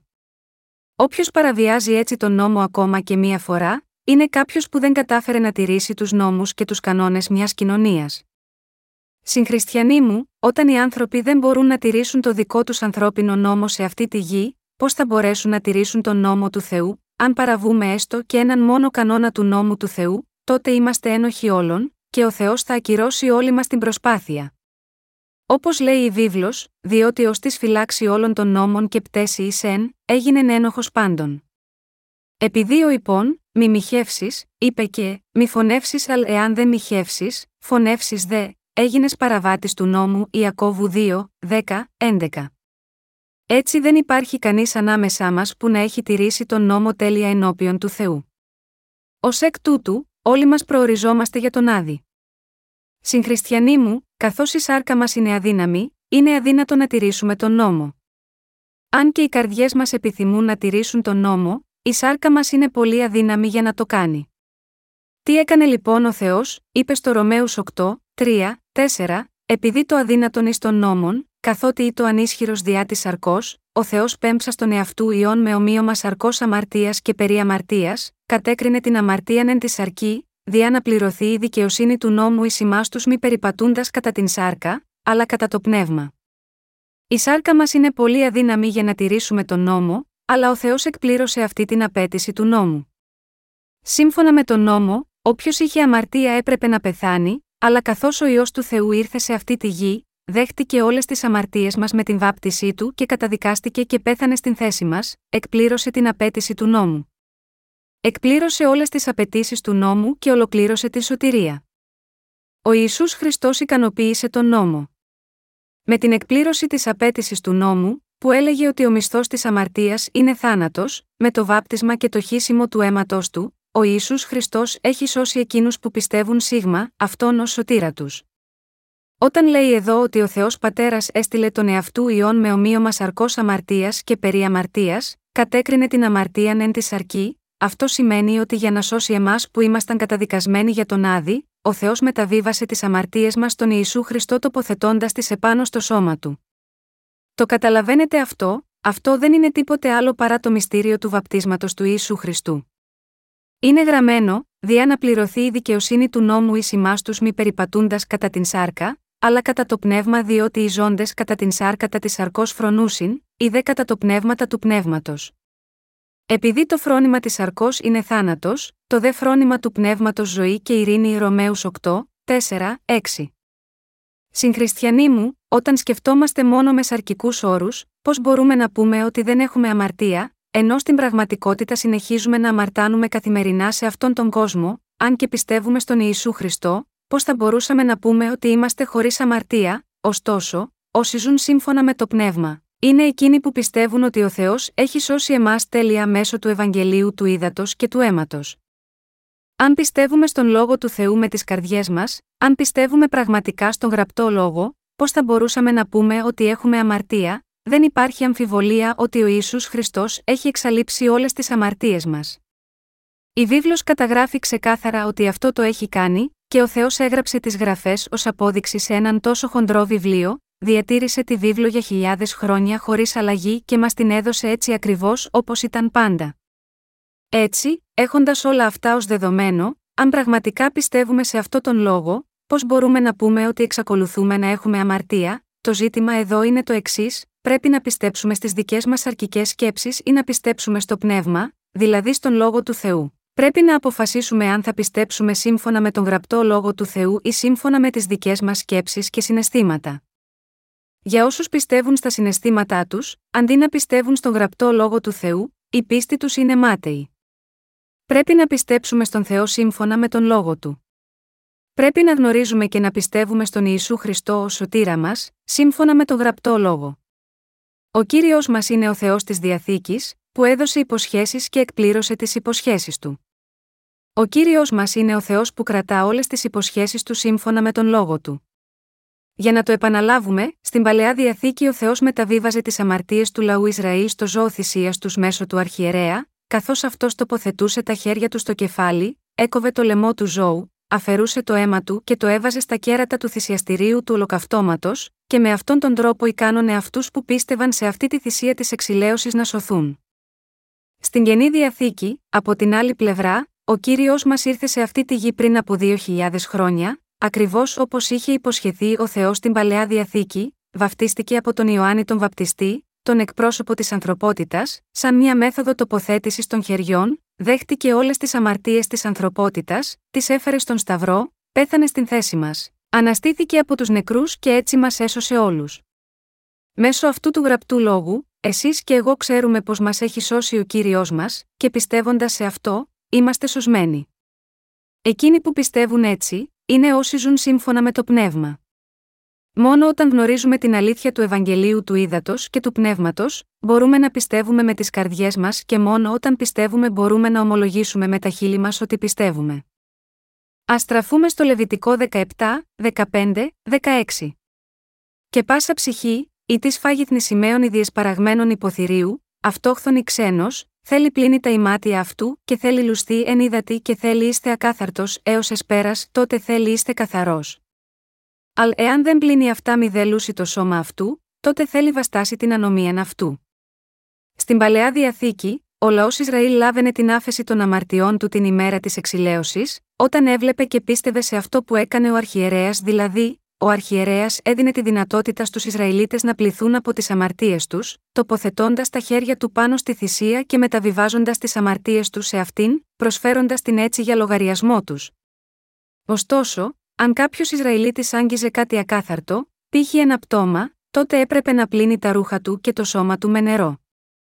Η βίβλος αναφέρει ότι αν δεν έπλαινε το σώμα του με νερό, θα σήκωνε ενοχή. Αυτό το νερό είναι εξαιρετικά σημαντικό. Ακόμα και όταν κάποιος λάβει την άφεση των αμαρτιών, είναι απαραίτητο να συνεχίσει να διατηρεί την πίστη του στο βάπτισμα του Ιησού Χριστού. Η λειτουργία του νερού για πλύση. Μία από τις λειτουργίες του νερού είναι ότι πλένει την ακαθαρσία. Και το νερό δίνει ζωή στην ανθρωπότητα. Συνεχίζουμε και πάλι να αμαρτάνουμε σε αυτή τη γη, παρόλο που πιστεύουμε στην άφεση των αμαρτιών μας, φυσικά συνεχίζουμε. Ωστόσο, ακόμα και αυτές οι αμαρτίες περιλαμβάνονται στις αμαρτίες του κόσμου. Ο Κύριος τις έχει σβήσει και αυτές. Παρ' όλα αυτά, κάθε φορά που πράττουμε αμαρτία, η συνείδησή μας είναι πληγωμένη και βασανισμένη. Τι πρέπει να κάνουμε, λοιπόν, με αυτές τις αμαρτίες? Πρέπει να πιστέψουμε ξανά στον Ιησού Χριστό? Όχι. Αυτό που πρέπει να κάνουμε είναι να επιβεβαιώσουμε ξανά στις καρδιές μας ότι και αυτές οι αμαρτίες μεταβιβάστηκαν επίσης στον Ιησού Χριστό όταν βαφτίστηκε, και εμείς πιστέψαμε με τις καρδιές μας ότι ο Κύριος μας πήρε όλες τις αμαρτίες μας ακριβώς έτσι, επειδή γνώριζε ήδη ότι θα διαπράξουμε και πάλι αμαρτία. Με άλλα λόγια, πρέπει να συλλογιστούμε το Ευαγγέλιο της σωτηρίας για άλλη μια φορά. Τότε θα μπορέσουμε να απελευθερωθούμε από όλες τις αμαρτίες που πράττουμε λόγω των αδυναμιών μας. Τότε θα είμαστε εντελώς πλημμένοι. Και τότε θα είμαστε εξ ολοκλήρους σωσμένοι και θα γίνουμε απολύτως δίκαιοι. Ο Απόστολος Παύλος λέει ότι μέσω του νόμου του πνεύματος της ζωής, δηλαδή, μέσω του Ευαγγελίου του ύδατος και του πνεύματος, ο Χριστός Ιησούς έχει σώσει εμάς που θρηνούσαμε κάτω από τον νόμο της αμαρτίας και του θανάτου, και μας έκανε να κατοικήσουμε σε αυτόν. Ο Απόστολος Ιωάννης δηλώνει επίσης ξεκάθαρα στην πρώτη Ιωάννου πέντε, τρία, οκτώ, ότι ο Ιησούς μας έχει απελευθερώσει τέλεια από την αμαρτία, όταν ήρθε με το Ευαγγέλιο του ύδατος και του αίματος. Επιπλέον, λέει ότι το νερό, το αίμα και το πνεύμα μαρτυρούν το γεγονός ότι ο Ιησούς Χριστός έχει σώσει εμάς τελείως από την αμαρτία. Τι μαρτυρεί το Άγιο Πνεύμα? Μαρτυρεί ότι ο Ιησούς Χριστός είναι Θεός. Μαρτυρεί το γεγονός ότι ο Ιησούς Χριστός είναι ο Θεός που δημιούργησε αυτό το σύμπαν και για να σώσει εμάς τους ανθρώπους από τις αμαρτίες μας, γεννήθηκε σε αυτή τη γη μέσα από το σώμα μιας παρθένου με ανθρώπινη μορφή.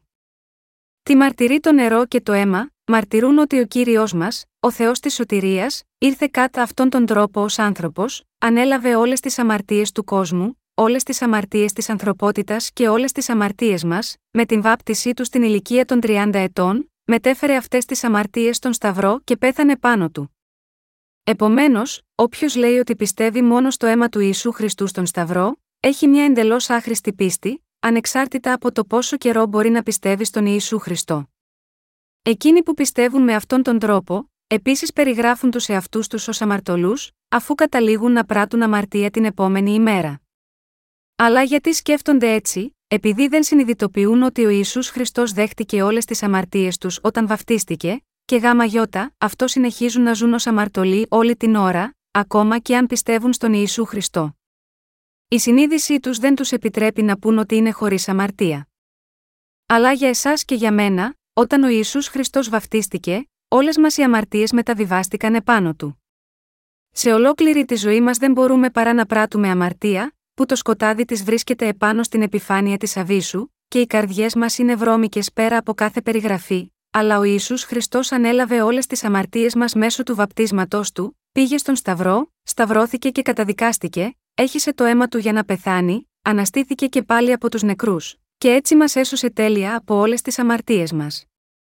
Ο Κύριος είναι ζωντανός ακόμα και τώρα, και αυτός είναι ο Θεός που παραχωρεί ελεύθερα την σωτηρία σε όποιον πιστεύει σε αυτόν τον λόγο της σωτηρίας. Τι γίνεται με εσάς τότε? Πιστεύετε επίσης? Αν πιστεύετε με τις καρδιές σας, ο Θεός το Άγιο Πνεύμα θα γνωρίσει τις καρδιές σας και θα σας φραγίσει ως σωσμένους. Ο Ιησούς Χριστός είναι ο Θεός που μας φέρνει τη σωτηρία. Πιστεύοντας το Ευαγγέλιο του ύδατος και του Πνεύματος, γινόμαστε τέκνα του Θεού. Έχετε αμαρτία ή όχι, δεν έχετε πλέον αμαρτία. Αυτό συμβαίνει επειδή όλες οι αμαρτίες σας μεταβιβάστηκαν στον Κύριο. Σημαίνει αυτό, λοιπόν, ότι πρέπει να αμαρτάνουμε ελεύθερα, φυσικά και όχι. Πράττουμε αμαρτία όταν δεν κάνουμε το σωστό, δεν είναι κάτι που διαπράτεται απλώς και μόνο επειδή μας λέει κάποιος να την πράξουμε, ούτε είναι κάτι που μπορούμε να αποφύγουμε απλώς και μόνο επειδή κάποιος μας προτρέπει να μην το κάνουμε. Όλοι οι άνθρωποι είναι αναγκασμένοι να πράττουν αμαρτία μέχρι την ημέρα που θα πεθάνουν, γιατί όλοι είναι ανεπαρκείς. Για να μας σώσει από αυτές τις αμαρτίες, ο Κύριος μας ήρθε σε αυτή τη γη και μας έχει σώσει εντελώς. Το μόνο που πρέπει να κάνουμε είναι απλά να πιστέψουμε σε αυτό. Με την καρδιά κάποιος πιστεύει για να γίνει δίκαιος και με το στόμα γίνεται μαρτυρία για να σωθεί. Ας στραφούμε ξανά στο Γένεση ένα, δύο, πέντε. Η δε γη ήτο άμορφος και έρημος και σκότος επί του προσώπου της αβίσου. Και πνεύμα Θεού εφέρετο επί της επιφανείας των υδάτων. Και είπεν ο Θεός, γεννηθεί το φως και έγινε φως και είδεν ο Θεός το φως ότι ήτο καλόν και διεχώρισεν ο Θεός το φως από τους σκότους και εκάλεσεν ο Θεός το φως, ημέραν το δε σκότος εκάλεσε, νύκτα. Και έγινεν εσπέρα και έγινε πρωί, ημέρα πρώτη. Ο Θεός διέταξε να γεννηθεί το φως σε έναν κόσμο κατάμαυρο από το σκοτάδι. Αυτό υποδηλώνει ότι ο Υιός του Θεού στάλθηκε σε αυτή τη γη. Και υπονοεί ότι ο Θεός έκανε τον Υιό του να αναλάβει όλες τις αμαρτίες μας με τον αβαπτιστή και κάνοντας τον Υιό του να πεθάνει στον Σταυρό, ο Θεός μας έχει σώσει όλους από τις αμαρτίες μας. Τι έκανε ο Θεός την πρώτη ημέρα? Έχισε φως στις καρδιές των ανθρώπων, οι οποίες ήταν χωρίς μορφή και έρημες, και όπου το σκοτάδι βρισκόταν στην επιφάνεια της αβίσου, και με αυτόν τον τρόπο εξαφάνισε όλο το σκοτάδι και το κενό, και έφερε πραγματική ικανοποίηση, αληθινή τάξη, αληθινό φως και αληθινή ζωή. Ο Ιησούς Χριστός είναι το φως της σωτηρίας γαμαγιώτα αυτόν τον κόσμο. Ο Ιησούς Χριστός είναι ο σωτήρας των αμαρτωλών. Ο Ιησούς Χριστός είναι ο Κύριος της ζωής για μας. Σε όλους όσους πιστεύουν σε αυτό το Ευαγγέλιο του ύδατος και του Πνεύματος, σε όλους όσους πιστεύουν ότι ο Ιησούς Χριστός είναι ο σωτήρας μας και μας έχει σώσει μέσω του ύδατος και του αίματος του, ο Ιησούς Χριστός έχει γίνει το φως της σωτηρίας. Συγχριστιανοί μου, το μόνο αληθινό φως σε αυτόν τον κόσμο είναι ο Κύριος Ιησούς Χριστός. Αυτό είναι το φως που ο Θεός είδε και είπε ότι ήταν καλό. Η βίβλος λέει ότι ο Θεός χώρισε το φως από το σκοτάδι. Διαχώρισε τα δύο και ονόμασε το φως ημέρα και το σκοτάδι νύχτα. Υπάρχουν δύο είδη ανθρώπων σε αυτόν τον κόσμο, τα τέκνα του φωτός και τα τέκνα του σκότους, πρώτη Θεσσαλονικείς πέντε πέντε. Τα τέκνα του φωτός είναι εκείνοι που διακηρύττουν την πίστη τους, λέγοντας, πριν γνωρίσω τον Ιησού Χριστό, ήμουν πράγματι ένας ορός αμαρτίας, όπου το σκοτάδι βρισκόταν στην επιφάνεια της αβίσου, και το μυαλό μου ήταν μπερδεμένο. Ήμουν άδειος. Δεν είχα καμία ικανοποίηση. Δεν είχα άλλη επιλογή παρά να ρηχτώ στον άδη. Ωστόσο, εσύ με έχεις διδάξει αυτό τον λόγο μέσω των υπηρετών και της Εκκλησίας σου. Με έχεις σώσει τέλεια. Πιστεύω σε εσένα, Κύριε. Όσους πίστεψαν έτσι και τον δέχτηκαν ως αληθινό σωτήρα τους, ο Θεός τους ονόμασε ιούς της ημέρας και τους έδωσε το δικαίωμα να γίνουν τέκνα του. Ήσασταν κάποτε τέκνα του διαβόλου, αλλά δεν είστε πλέον τέκνα του σκότους, αλλά τέκνα του φωτός. Είστε τέκνα μου. Αυτό υπενισόταν ο Θεός όταν χώρισε το φως από το σκοτάδι. Αυτή είναι η αιτία που ο Απόστολος Παύλος δήλωσε σε όσους αναγεννήθηκαν πιστεύοντας το Ευαγγέλιο του ύδατος και του πνεύματος, διότι είστε ποτέ σκότος, τώρα όμως φως εν Κυρίω Εφεσίους πέντε οκτώ. Όλοι όσοι πιστεύουν σε αυτόν τον λόγο του ύδατος και του πνεύματος, στον ευλογημένο λόγο της σωτηρίας, είναι τέκνα του Θεού και ο λαός του. Ωστόσο, εκείνοι που δεν πιστεύουν σύμφωνα με αυτόν τον λόγο, είναι τα τέκνα του σκοταδιού, της νύχτας και του διαβόλου. Αν και υπάρχουν πολλοί άνθρωποι σε αυτόν τον κόσμο, κάποιοι γίνονται άνθρωποι του Θεού εφόσον πιστεύουν σε αυτόν, ενώ άλλοι γίνονται άνθρωποι του διαβόλου αν δεν πιστεύουν σε αυτόν, και συνεπώς μερικοί πηγαίνουν στον ουρανό, ενώ άλλοι ρίχνονται στον άδη. Έτσι, ο Θεός καθιέρωσε τον νόμο της πίστης. Έχει κάνει τη σωτηρία διαθέσιμη μόνο μέσω της πίστης.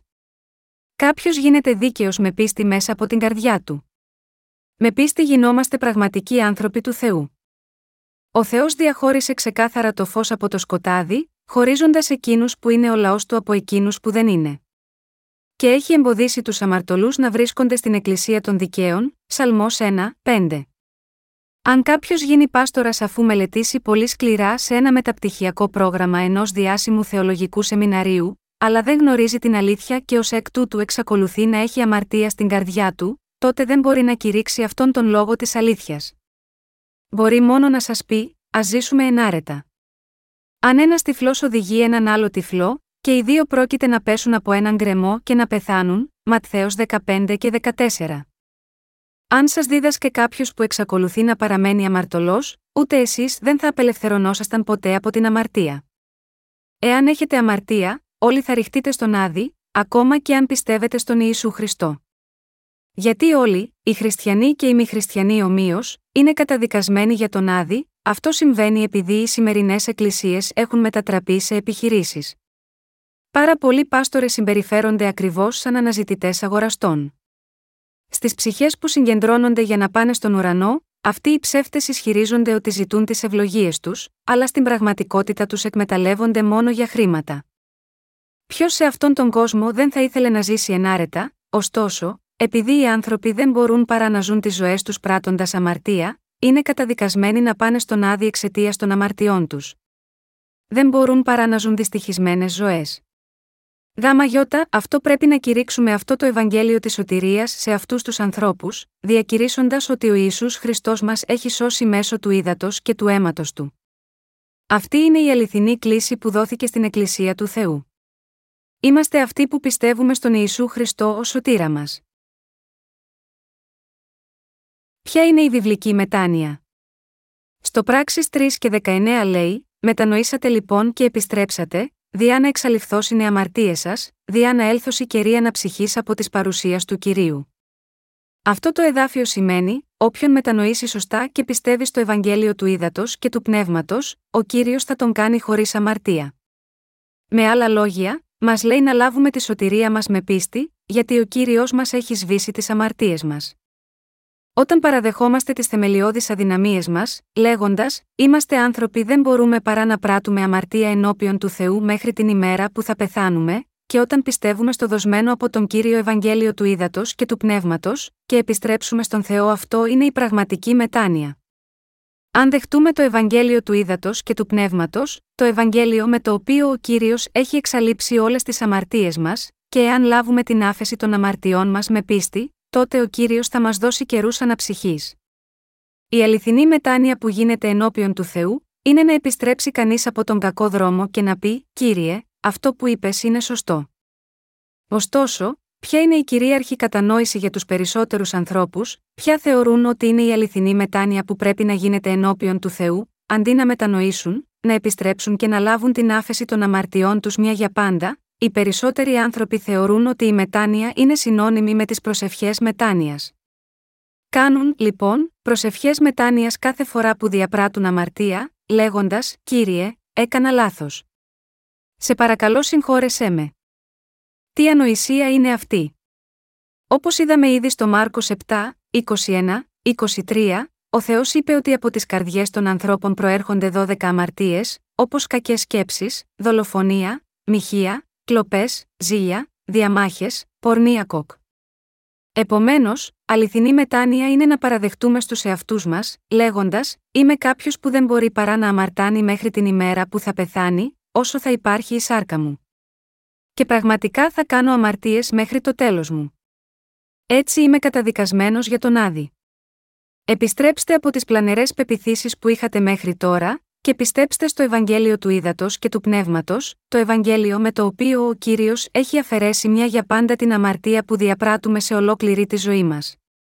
Η αληθινή μετάνοια για την οποία μιλάει η Αγία Γραφή, είναι η επιστροφή από τις πλάνες μας προς την πίστη στο Ευαγγέλιο του Ύδατος και του Πνεύματος, η επιστροφή στον Θεό. Ωστόσο, πρακτικά όλοι οι χριστιανοί δεν ζουν πραγματικά στην αλήθεια, αλλά, ακριβώς αντίθετα, στην πραγματικότητα πεθαίνουν μπερδεμένοι. Η συνηθισμένη κατανόησή τους για τη μετάνοια είναι τέτοια, που όταν αμαρτάνουν νομίζουν ότι πρέπει να αναγνωρίσουν την αμαρτία τους και απλώς να την επιλύσουν μόνοι τους. Έκανα λάθος. Δεν θα αμαρτήσω ποτέ ξανά. Πιστεύουν ότι αυτό είναι μετάνοια. Αυτό οφείλεται στο γεγονός ότι έχουν διδαχθεί έτσι από τους ποιμένες τους, που ακόμα δεν γνωρίζουν το Ευαγγέλιο του Ύδατος και του Πνεύματος. Όταν οι πάστορες λένε, πλύνετε τις προσωπικές σας αμαρτίες που διαπράτετε καθημερινά, κάνοντας προσευχές μετάνοιας καθημερινά, αυτό ακούγεται αρκετά εύλογο στα αυτιά μας. Ωστόσο, τι λέει η Βίβλος, λέει, χωρίς χύσεως αίματος δεν γίνεται άφεσης, Εβραίους εννέα και είκοσι δύο. Αναφέρει επίσης, ο μισθός της αμαρτίας είναι θάνατος, Ρωμαίους έξι και είκοσι τρία. Τρία χρόνια πριν ο Κύριος μας πεθάνει στον Σταυρό, βαφτίστηκε από τον Ιωάννη τον Βαπτιστή και όταν σταυρώθηκε, έσβησε όλες τις αμαρτίες αυτού του κόσμου. Εάν το σκεφτείτε αυτό προσωπικά, υποθέτοντας ότι θα ζήσετε για εβδομήντα χρόνια, αυτό σημαίνει ότι ο Κύριος μας, μέσω του βαπτίσματός του, ανέλαβε κάθε αμαρτία που έχετε πράξει και θα διαπράξετε ως τα γερατιά σας, από τις αμαρτίες που διαπράτετε με την σάρκα μέχρι τις αμαρτίες που διαπράτετε με την καρδιά, από τις αμαρτίες που διαπράτετε στις σκέψεις μέχρι τις αμαρτίες που διαπράτετε από τις αδυναμίες σας και από τις αμαρτίες που διαπράτετε εν γνώση μέχρι τις αμαρτίες που διαπράτετε εν αγνία σας. Ο Κύριος μας έφερε όλες αυτές τις αμαρτίες του κόσμου στον Σταυρό, έχισε το αίμα του και καταδικάστηκε γάμα γιώτα, αυτές στη θέση σας, αναστήθηκε από τους νεκρούς και έτσι έγινε ο σωτήρας όλων όσων πιστεύουν. Ο Κύριος διατάζει να πιστεύουμε σε αυτή την αλήθεια που έχει έρθει με το Ευαγγέλιο του Ύδατος και του Πνεύματος. Η ιδέα ότι κάποιος μπορεί να αγιαστεί κάνοντας καθημερινά προσευχές μετάνοιας είναι ένας αβάσιμος ισχυρισμός. Ο Κύριος είπε «Θέλετε γνωρίσει την αλήθεια» και η αλήθεια θέλει σας ελευθερώσει, Ιωάννης οκτώ και τριάντα δύο. Ο Κύριος μας είπε να πιστεύουμε στην αλήθεια. Ο Ιησούς Χριστός σήκωσε τις αμαρτίες αυτού του κόσμου μέσω του βαπτίσματος που έλαβε από τον Ιωάννη τον Βαπτιστή, πέθανε στον Σταυρό, αναστήθηκε από τους νεκρούς και ανέβηκε στη Βασιλεία των Ουρανών. Εάν πιστεύετε σε αυτόν τον Ιησού Χριστό ως σωτήρα σας, τότε θα σωθείτε από όλες τις αμαρτίες σας και την καταστροφή. Δεδομένου ότι ο Κύριος σήκωσε όλες τις αμαρτίες αυτού του κόσμου και τις αφαίρεσε μέσω του βαπτίσματος του, αν πιστεύουμε σε αυτή την αλήθεια, τότε μπορούμε όλοι να σταθούμε στο φως. Ωστόσο, μερικοί άνθρωποι κατέληξαν σε μια κακή διδασκαλία από την σύγχυσή τους, υποστηρίζοντας «Η αρχική αμαρτία μας συγχωρέθηκε, αλλά οι προσωπικές αμαρτίες μας αγιάζονται μέσω των καθημερινών προσευχών μετάνοιας». Έτσι, ορισμένοι πάστορες ορίζουν και διδάσκουν τη μετάνοια με βάση την ανθρώπινη ηθική, και όχι σύμφωνα με όμικρον με τόνο, τι πραγματικά λέει η Αγία Γραφή, και ενώ αυτό μπορεί να ακούγεται καλό στα αυτιά εκείνων που δεν έχουν αναγεννηθεί, ο καθένας που το λέει αυτό είναι υπηρέτης του διαβόλου. Εν ολίγης, η αντίληψη ότι πρέπει να φτάσουμε σε αγιασμό είναι εντελώς λάθος. Όταν είναι στην ανθρώπινη φύση μας να γινόμαστε πιο αδύναμοι, πιο επιθετικοί και πιο σκληροί καθώς γερνάμε, πώς θα μπορούσαμε ποτέ να αγιαστούμε? Οι πάστορες που δεν πιστεύουν στο Ευαγγέλιο του Ύδατος και του Πνεύματος, λένε ψέματα στην Εκκλησία τους, δεν διδάσκουν το Ευαγγέλιο της αλήθειας του Ύδατος και του Πνεύματος. Και ενθαρρύνουν τους εκκλησιαζόμενους να ασκούν μια πίστη βασισμένη σε έργα και απαιτούν από τους οπαδούς τους να τους υπηρετήσουν. Αντί να ελευθερώσουν την Εκκλησία τους, επιδιώκουν να την δένουν με το έργο του νόμου. Αυτό που πρέπει να κατανοήσουμε είναι η αλήθεια ότι ο Ιησούς Χριστός, ο ίδιος ο Θεός, ήρθε σίγμα, αυτή τη γη ενσαρκωμένος, και έχει πλύνει όλες τις αμαρτίες της ανθρωπότητας μέσω της βάπτισής του και χύνοντας το αίμα του πάνω στον Σταυρό. Αυτό το βάπτισμα του Ιησού Χριστού, το χύσιμο του αίματος και ο θάνατός του στον Σταυρό, έχουν πλύνει τις αμαρτίες μας και την καταδίκη της αμαρτίας που μας περίμενε. Επειδή αυτός ο Ιησούς Χριστός έσωσε εμάς από τις αμαρτίες μας και την κρίση, μπορούμε να σωθούμε στηρίζοντας την πίστη μας σε αυτή την αλήθεια. Και ο Θεός, μέσω όσων έχουν δεχτεί αυτή την αλήθεια ως το φως της σωτηρίας, έδωσε και σε άλλες ψυχές την δυνατότητα να επιτύχουν την αληθινή του σωτηρία και να την κηρύξουν σε όλο τον κόσμο. Το ότι όλοι μας μπορούμε τώρα να γίνουμε τέκνα του Θεού, ότι ο καθένας μπορεί τώρα να γίνει τέκνο του Θεού, συμβαίνει επειδή ο Θεός έχει ολοκληρώσει το Ευαγγέλιο του Ύδατος και του Πνεύματος για εμάς. Όπως ακριβώς ο Θεός έκανε αυτό το σύμπαν, τον κόσμο που βλέπουμε με τα μάτια μας, και τους ουρανούς και την γη, ο ίδιος ο Θεός έχει επίσης επιτύχει τη σωτηρία που δόθηκε στους αμαρτωλούς μέσω του Ευαγγελίου του Ύδατος και του Πνεύματος. Τι υπέροχη είδηση είναι αυτή, πως θα μπορούσαμε ποτέ να ευχαριστήσουμε αρκετά τον Θεό, που μπορούμε να γίνουμε το φως του κόσμου, όταν σκεφτόμαστε πραγματικά πως γεννηθήκαμε σε αυτή την γη και όμως μπορέσαμε να γίνουμε άνθρωποι του ουρανού, είναι κάτι τόσο καταπληκτικό και θαυμαστό. Η σωτηρία μας από την αμαρτία δεν έγινε φυσικά, αλλά έγινε δυνατή επειδή ο Θεός αναγέννησε εμάς και μας μετέτρεψε σε δικό του λαό. Αυτή η αλήθεια της σωτηρίας, το Ευαγγέλιο του Ύδατος και του Πνεύματος, είναι τόσο μεγάλη και θαυμάσια. Τίποτε σε αυτόν τον κόσμο δεν μπορεί να είναι πιο θαυμάσιο από αυτό το Ευαγγέλιο. Πώς θα μπορούσατε να γίνετε οι άνθρωποι του ουρανού? Ο Θεός σχεδίασε το μέλλον της ανθρωπότητας ώστε να γίνει ο λαός του. Είμαστε απλά εκπληκτοί και ευγνώμονες γαμαγιώτα αυτό. Εάν οι άνθρωποι σχεδίαζαν τη δημιουργία του σύμπαντος, θα μπορούσαν να το έχουν επιτύχει, είναι αδύνατο για εμάς να το επιτύχουμε αυτό, αλλά από την στιγμή που ο Θεός δημιούργησε το σύμπαν, πριν καν γεννηθεί ο άνθρωπος σίγμα, αυτή τη γη, έκανε τα πάντα με σκοπό να κάνει την ανθρωπότητα να αναγεννηθεί από την αμαρτία. Τι υπέροχο σχέδιο είναι αυτό, όσο για τον εαυτό μου, μπορώ μόνο να ευχαριστήσω τον Κύριο που μου επέτρεψε να διαδώσω αυτό το Ευαγγέλιο και να τον υπηρετήσω. Δεν υπάρχει τίποτε νέο σε αυτή τη γη, και το να ζούμε για οτιδήποτε άλλο, εκτός από αυτό το Ευαγγέλιο είναι απλά κουραστικό. Ωστόσο, όταν σκεφτόμαστε τι είναι πραγματικά καλό σε αυτή τη γη, είναι το γεγονός ότι ο Θεός μας έχει κάνει λαό του. Αυτή είναι η πιο αναζωογονητική είδηση που είμαστε ευτυχείς να ακούμε καθημερινά. Αυτό μας ευλογεί κάθε φορά που το σκεφτόμαστε και παραμένει τέλειο, καθώς το σκεφτόμαστε καθημερινά. Ποιο είναι το πιο πολύτιμο δώρο που μας έδωσε ο Θεός? Δεν υπάρχουν άλλα νέα, καλύτερα από το Ευαγγέλιο του Ύδατος και του Πνεύματος που μας έδωσε ο Θεός. Μόλις σήμερα το απόγευμα βγήκα για να κάνω ευαγγελισμό με τους αδελφούς μας. Ποια καλύτερα νέα υπάρχουν για τους αμαρτωλούς, από το να διαδώσουμε το Ευαγγέλιο του Ύδατος και του Πνεύματος σε αυτούς? Τι μεγαλύτερο και καλύτερο δώρο υπάρχει για τους αμαρτωλούς από αυτό το δώρο, ότι δηλαδή ο Θεός τους έχει σώσει από την αμαρτία? Μπορεί να συγκριθεί το να δώσουμε ένα ποτήρι φρουτοχυμό στους ασθενείς ενός νοσοκομείου. Με τον λόγο του Ευαγγελίου του Ύδατος και του Πνεύματος που κηρύττουμε, υπάρχει κάτι μεγαλύτερο από το γεγονός ότι ο Θεός έχει σώσει εμάς από τις αμαρτίες του. Κόσμου, δεν υπάρχει τίποτε μεγαλύτερο για εμάς τους ανθρώπους σε αυτή τη γη, από το Ευαγγέλιο του Ύδατος και του Πνεύματος. Ο Θεός δημιούργησε εμάς και τους ουρανούς και την γη από την αρχή. Ο Θεός αναγέννησε εμάς σίγμα, αυτή τη γη για να μας μετατρέψει σε δικό του λαό στον ουρανό, και ο Ιησούς Χριστός μας έδωσε το Ευαγγέλιο του Ύδατος και του Πνεύματος, μας έκανε να πιστέψουμε σε αυτό και να αναγεννηθούμε, και μάλιστα μας μετέτρεψε σε λαό του Θεού.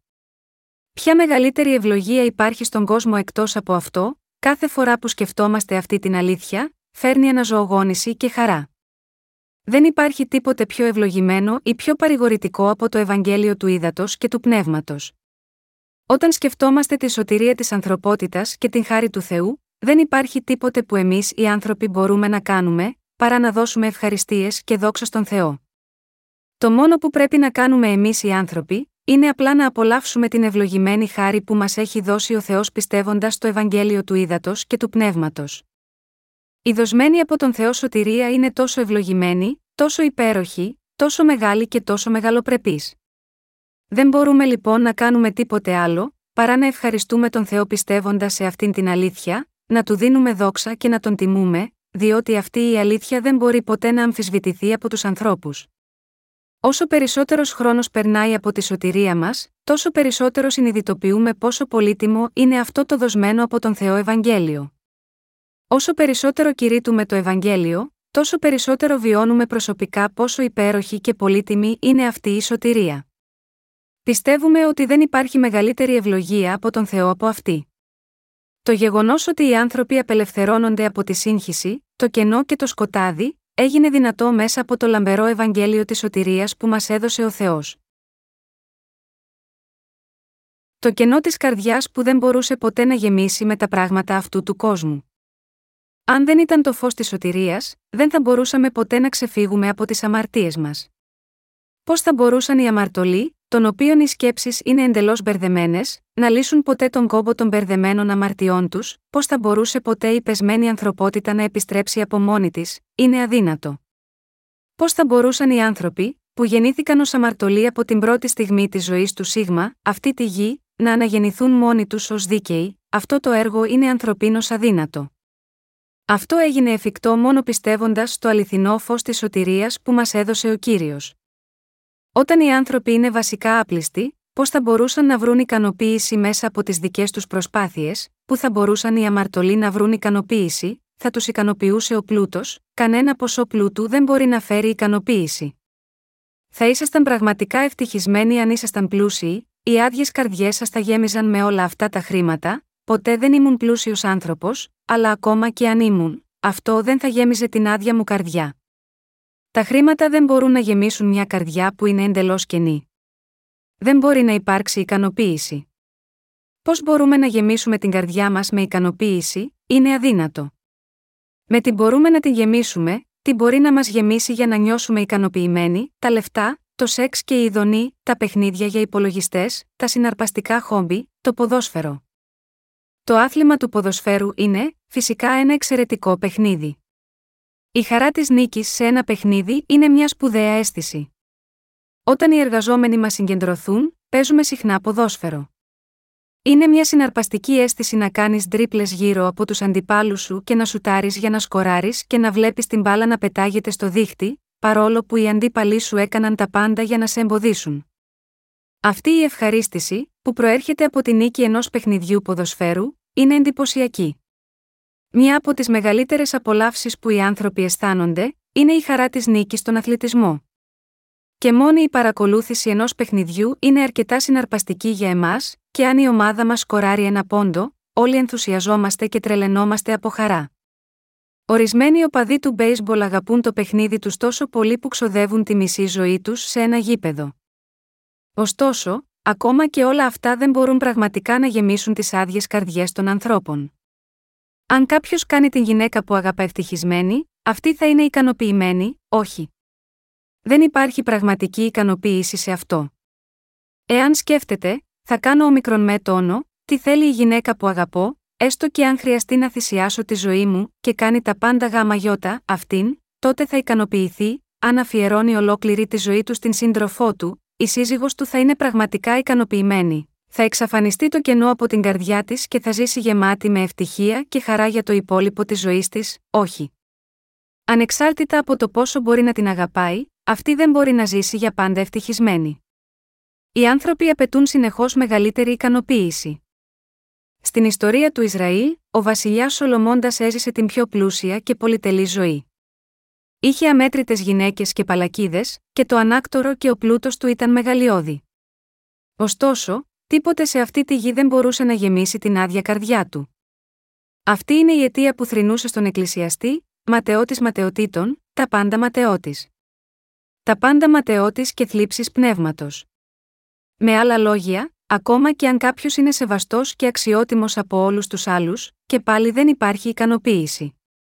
Αυτή είναι η αιτία που ο Θεός περιέγραψε μια τέτοια καρδιά ως λάκους συντετριμμένους, ήτινες δεν δίνανται να κρατήσω συνείδορ, Ιερεμίας δύο και δεκατρία. Γιατί μερικοί άνθρωποι παίρνουν ναρκωτικά, στρέφονται στα ναρκωτικά επειδή δεν μπορούν να γεμίσουν τις άδειες καρδιές τους. Ανεξάρτητα από το αν έχουν όλα όσα υπάρχουν σε αυτόν τον κόσμο, δεν μπορούν να βρουν ικανοποίηση. Οι καρδιές τους είναι κούφιες. Δεν υπάρχει τίποτε στην καρδιά τους. Οι άνθρωποι δεν μπορούν να γεμίσουν τις άδειες καρδιές τους με τίποτε σε αυτόν τον κόσμο. Κανείς άλλος δεν μπορεί να βρει ικανοποίηση εκτός από εκείνους που έχουν αποδεχθεί την αλήθεια ότι μας έχει σώσει ο Θεός, μας έχει αναγεννήσει, μας έχει μετατρέψει σε λαό Του και μας έχει κάνει δίκαιους. Μέχρις ότου κάποιος αναγεννηθεί και δεχθεί τον Ιησού Χριστό στην καρδιά του, δεν μπορεί ποτέ να γεμίσει το κενό της καρδιάς του. Μια άδεια καρδιά μπορεί να ικανοποιηθεί μόνο όταν γεμίσει με τον δοσμένο από τον Θεό Ιησού Χριστό.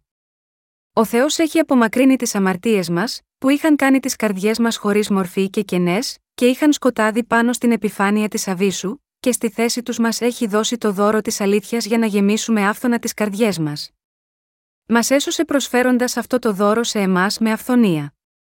Οι αναγεννημένοι έχουν ικανοποίηση και αληθινή χαρά στις καρδιές τους. Μόνο η ικανοποίηση της ψυχής είναι η πραγματική ικανοποίηση της καρδιάς. Αντίθετα, όμως, δεν μπορεί να υπάρξει ικανοποίηση στις καρδιές εκείνων που δεν έχουν αναγεννηθεί. Η ικανοποιητική πίστη όσων έχουν αναγεννηθεί πιστεύοντας στο Ευαγγέλιο του Ύδατος και του Πνεύματος. Μπορούμε να βρούμε αληθινή ικανοποίηση μόνο αν αναγεννηθούμε πιστεύοντας στην αλήθεια του Ύδατος και του Πνεύματος που δόθηκε από τον Ιησού Χριστό, το αληθινό φως. Πρέπει να πιστέψουμε σε αυτή τη σωτηρία, ότι ο Ιησούς Χριστός μας αναγέννησε με το Ευαγγέλιο του Ύδατος και του Πνεύματος.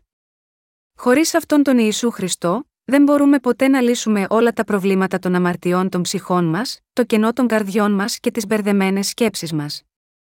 Ο Ιησούς Χριστός μπορεί να λύσει όλα αυτά τα πράγματα. Δεν υπάρχει άλλος που μπορεί να μας κάνει ευτυχισμένους, εκτός από τον Ιησού Χριστό. Ο Ιησούς Χριστός μας δίνει αληθινή ικανοποίηση. Μπορεί να κάνουμε αυτό και εκείνο, και μπορεί επίσης να γίνουμε πλούσιοι, αλλά όμως δεν θα υπάρχει ικανοποίηση. Η αληθινή ικανοποίηση δεν βρίσκεται πουθενά. Είμαστε ικανοποιημένοι όταν υπηρετούμε τον Κύριο, μπορούμε τελικά να βρούμε ικανοποίηση όταν κάνουμε το έργο του Θεού, υπάρχει ικανοποίηση όταν πιστεύουμε στον Ιησού Χριστό και αναγεννηθούμε. Με λίγα λόγια, ικανοποίηση υπάρχει όταν περπατάμε μαζί Του. Ο Θεός είπε «σκότος επί του προσώπου της αβίσου», υπονοώντας ότι υπάρχει αμαρτία βαθιά στις καρδιές των ανθρώπων.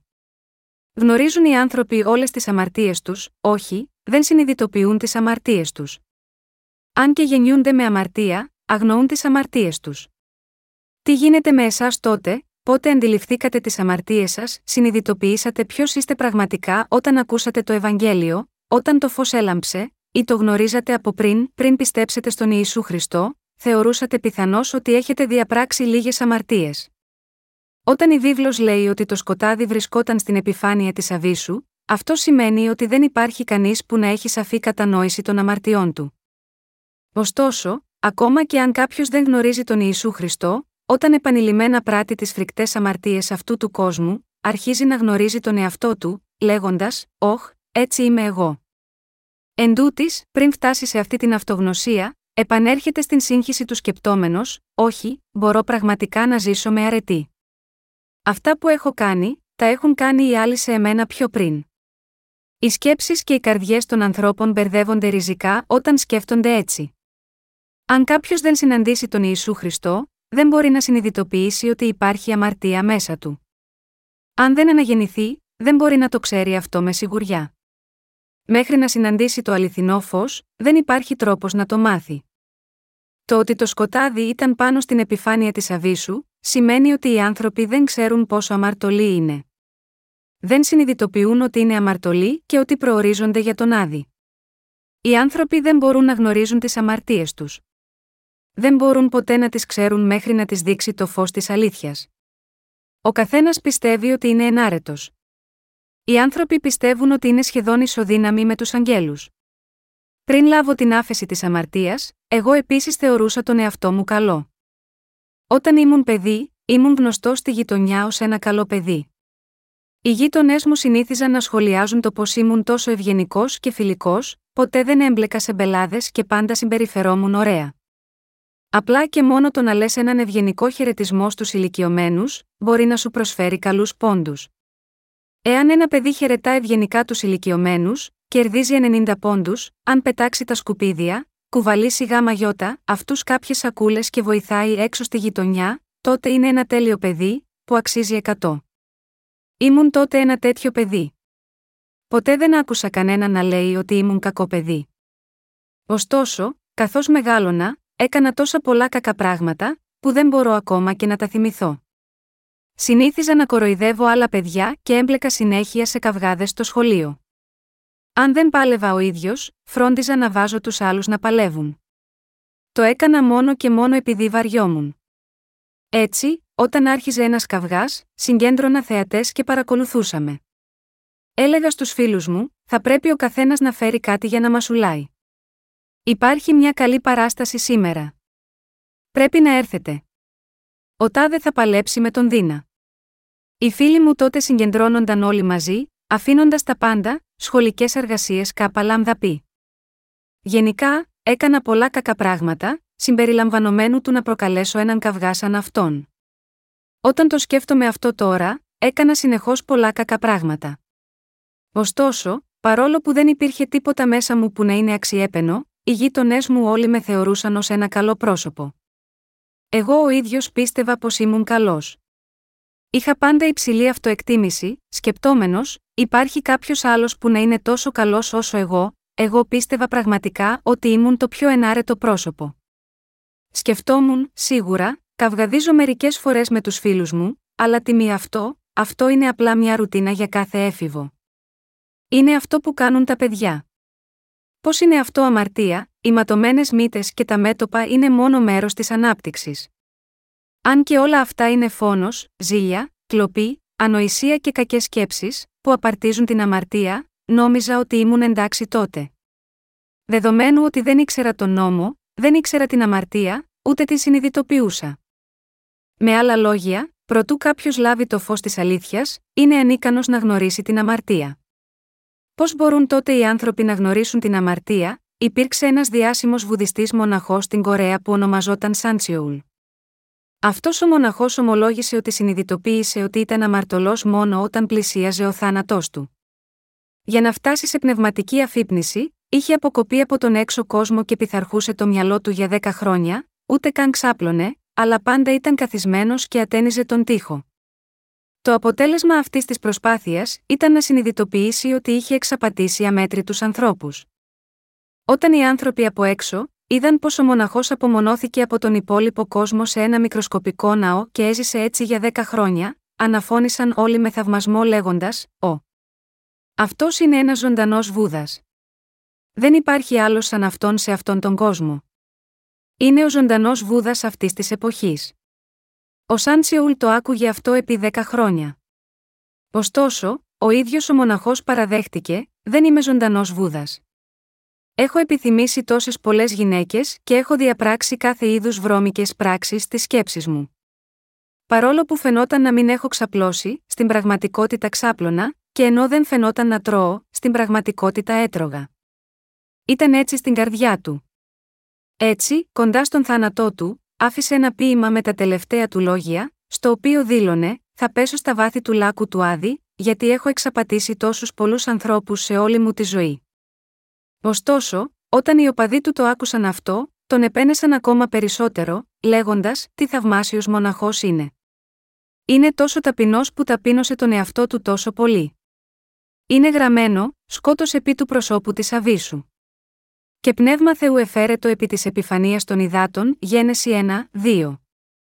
Κανείς δεν ξέρει τις αμαρτίες του πριν ακούσει τον λόγο. Λέει, και είπεν ο Θεός, γεννηθεί το φως και έγινε φως και είδεν ο Θεός το φως ότι ήτο καλόν.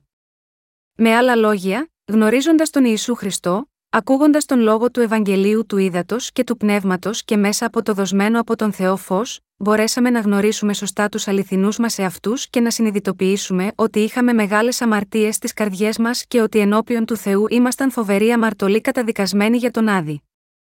Έτσι μπορούσαμε να γίνουμε φως και λαός του Θεού. Πραγματικά, αυτή είναι η χάρη του Θεού. Τι μεγαλύτερο δώρο υπάρχει από αυτό. Τι μεγαλύτερο γεγονός υπάρχει από αυτό, τι είναι πιο σημαντικό από αυτό το γεγονός, ότι ο Θεός έκανε τους ανθρώπους δικό του λαό και δικά του τέκνα, ο Θεός έστειλε τον Υιό του σε αυτή τη γη να πάρει σάρκα ανθρώπου και τον έκανε να λάβει το βάπτισμα, να γίνει εξυλασμός για όλες τις αμαρτίες μας, να τις πλύνει όλες, να επομισθεί τις αμαρτίες του κόσμου να τις φέρει στον Σταυρό, και να υποστεί την καταδίκη για τις αμαρτίες μας στη θέση μας. Δεν υπάρχει μεγαλύτερη δημιουργία από αυτή τη δημιουργία που μας έκανε δίκαιους. Δίνω όλες τις ευχαριστίες μου στον Θεό που μας έδωσε ένα τόσο μεγάλο δώρο.